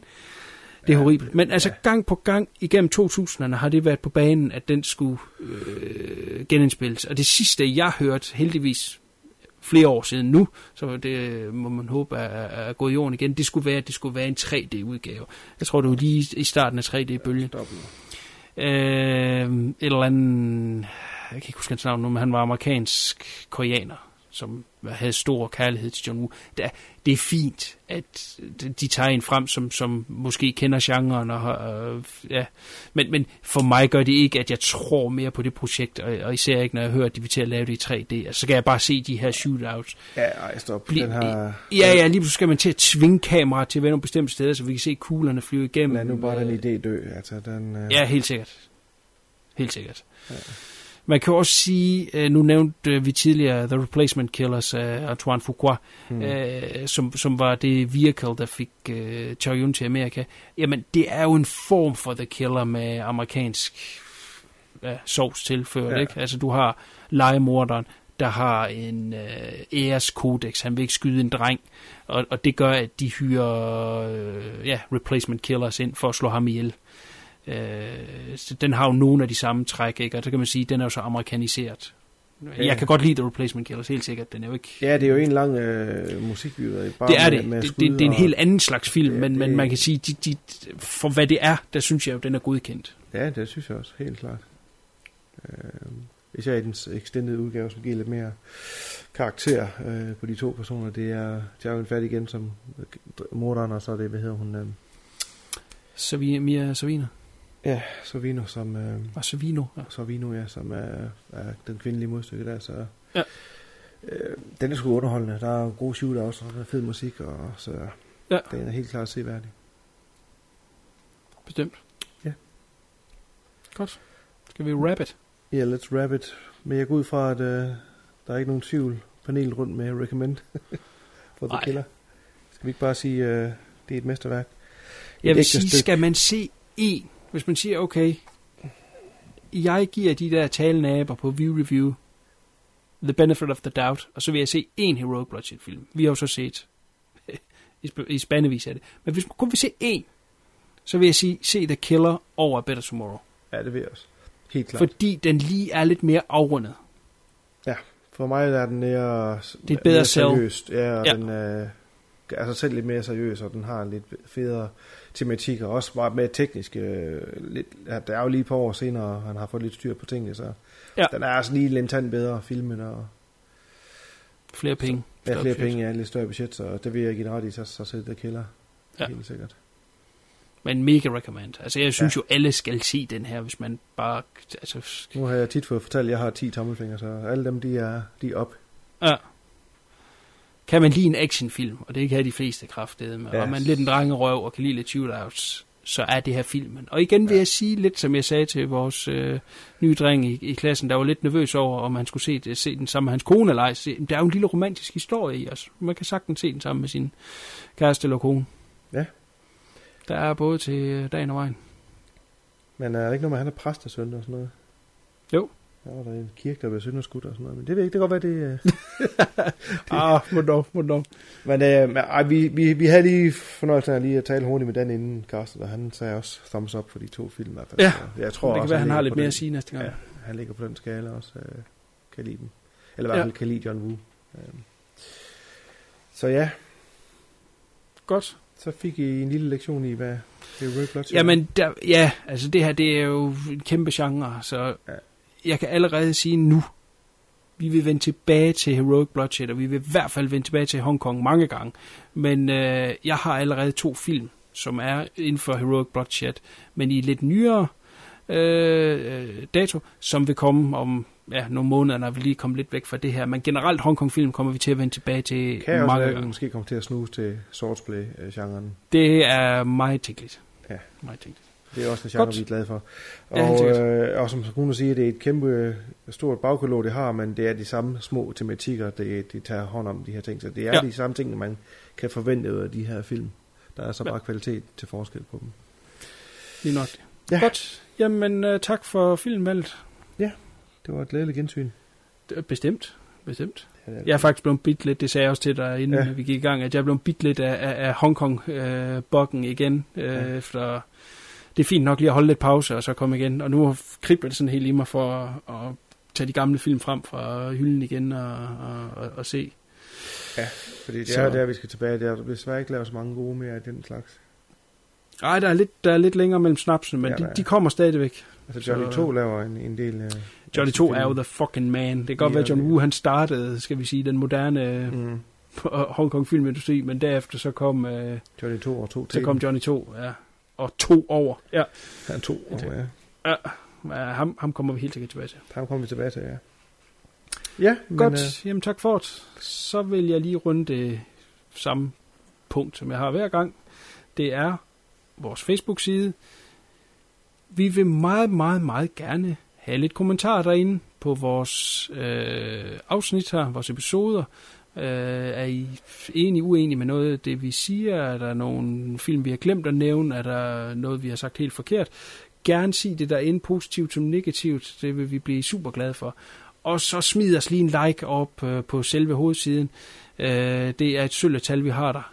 Vi vil meget gerne have flere, og det giver også mulighed for, at du kan holde dig opdateret med de forskellige ting. Og der er begyndt at ske mere inde på Facebooken, såsom øh, trailers til de film, der kommer mm. øh, ugen efter. Der er også begyndt at være, øh, ja, man kan ikke vinde noget lige nu, men en konkurrence, hvor øh, jeg, jeg finder en frame fra øh, øh, næste uges film, og så skal man så se, om man kan gætte den. Forhåbentlig kommer der nogle præmier på øh, banen øh, senere. Så der sker lidt derinde, og der er også mulighed for, at man selv kan skrive, hvis man har set et eller andet film eller andet, så kan man øh, selv poste ind på, på siden. Så benyt jer endelig af det. Det vil vi blive super glade for. Godt. iTunes, giv os nogle stjerner derinde, og øh, gerne en kommentar ligeledes. Det vil vi blive super glade for. Næste uges film, det er jo så Dan, der skulle have øh, introduceret os for det. Det er ikke noget, øh, jeg helst vil øh, blive for meget stemmebund til. Men vi skal se noget animation. Vi starter med noget, der hedder The Dark Knight Returns part 1 og 2. Det er ikke noget, jeg kender noget til. Kender du noget til det? Nej. Nej, det må vi tage, når vi kommer det dertil. Og øh, så straffer vi os selv behørligt bagefter med et gensyn af Spawn. Fik jeg sagt, at jeg er glad for, at jeg ikke øh, er med næste gang. Jamen, øh, ja. Det er jo desværre den uh, luksus har jeg ikke. Nej. Jeg er jo med hver gang. Det er Damn! Ja. Nej, det kan jo være, et uh, gensyn kan munter det lidt op. Jeg husker det godt nok som en slem Nej, det kan det ikke. Nej. Godt, det må vi tage, som det kommer.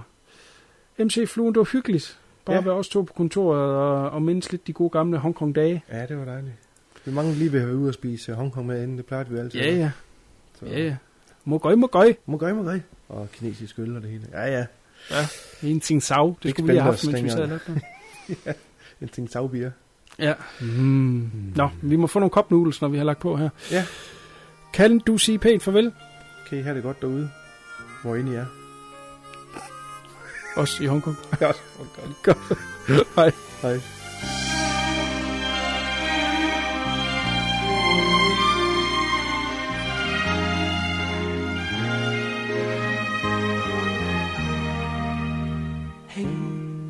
笑聲，在為我送溫暖，你為我注入快樂強電。輕輕說聲，漫長路快要走過，終於走到明媚晴天，星星歡呼跃起，像紅日发放金箭。我伴你往日笑面重现，轻轻叫声，共抬望眼看高空，终于青天优美为你献，拥着你，当初温馨再涌现，心裏邊童年稚气梦未污染。今日我与你又是肩并肩，當年情，此刻是添上两新鮮。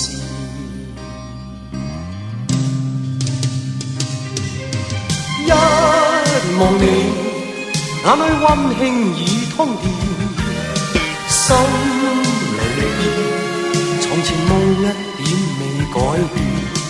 今日我与你又是肩并肩，当年情再度添上新鲜。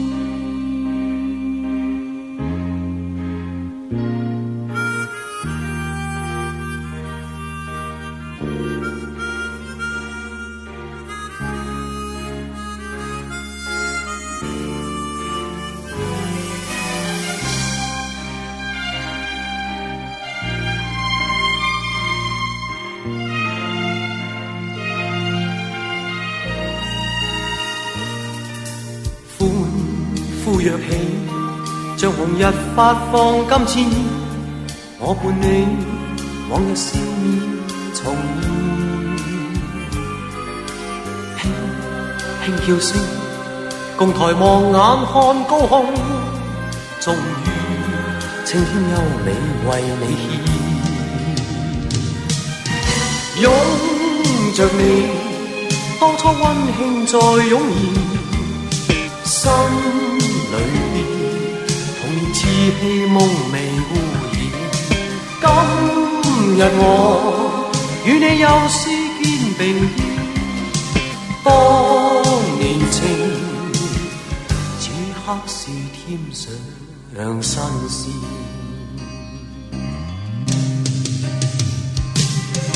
一望你，眼裏溫馨已通電。心裏邊，从前梦一点未改变。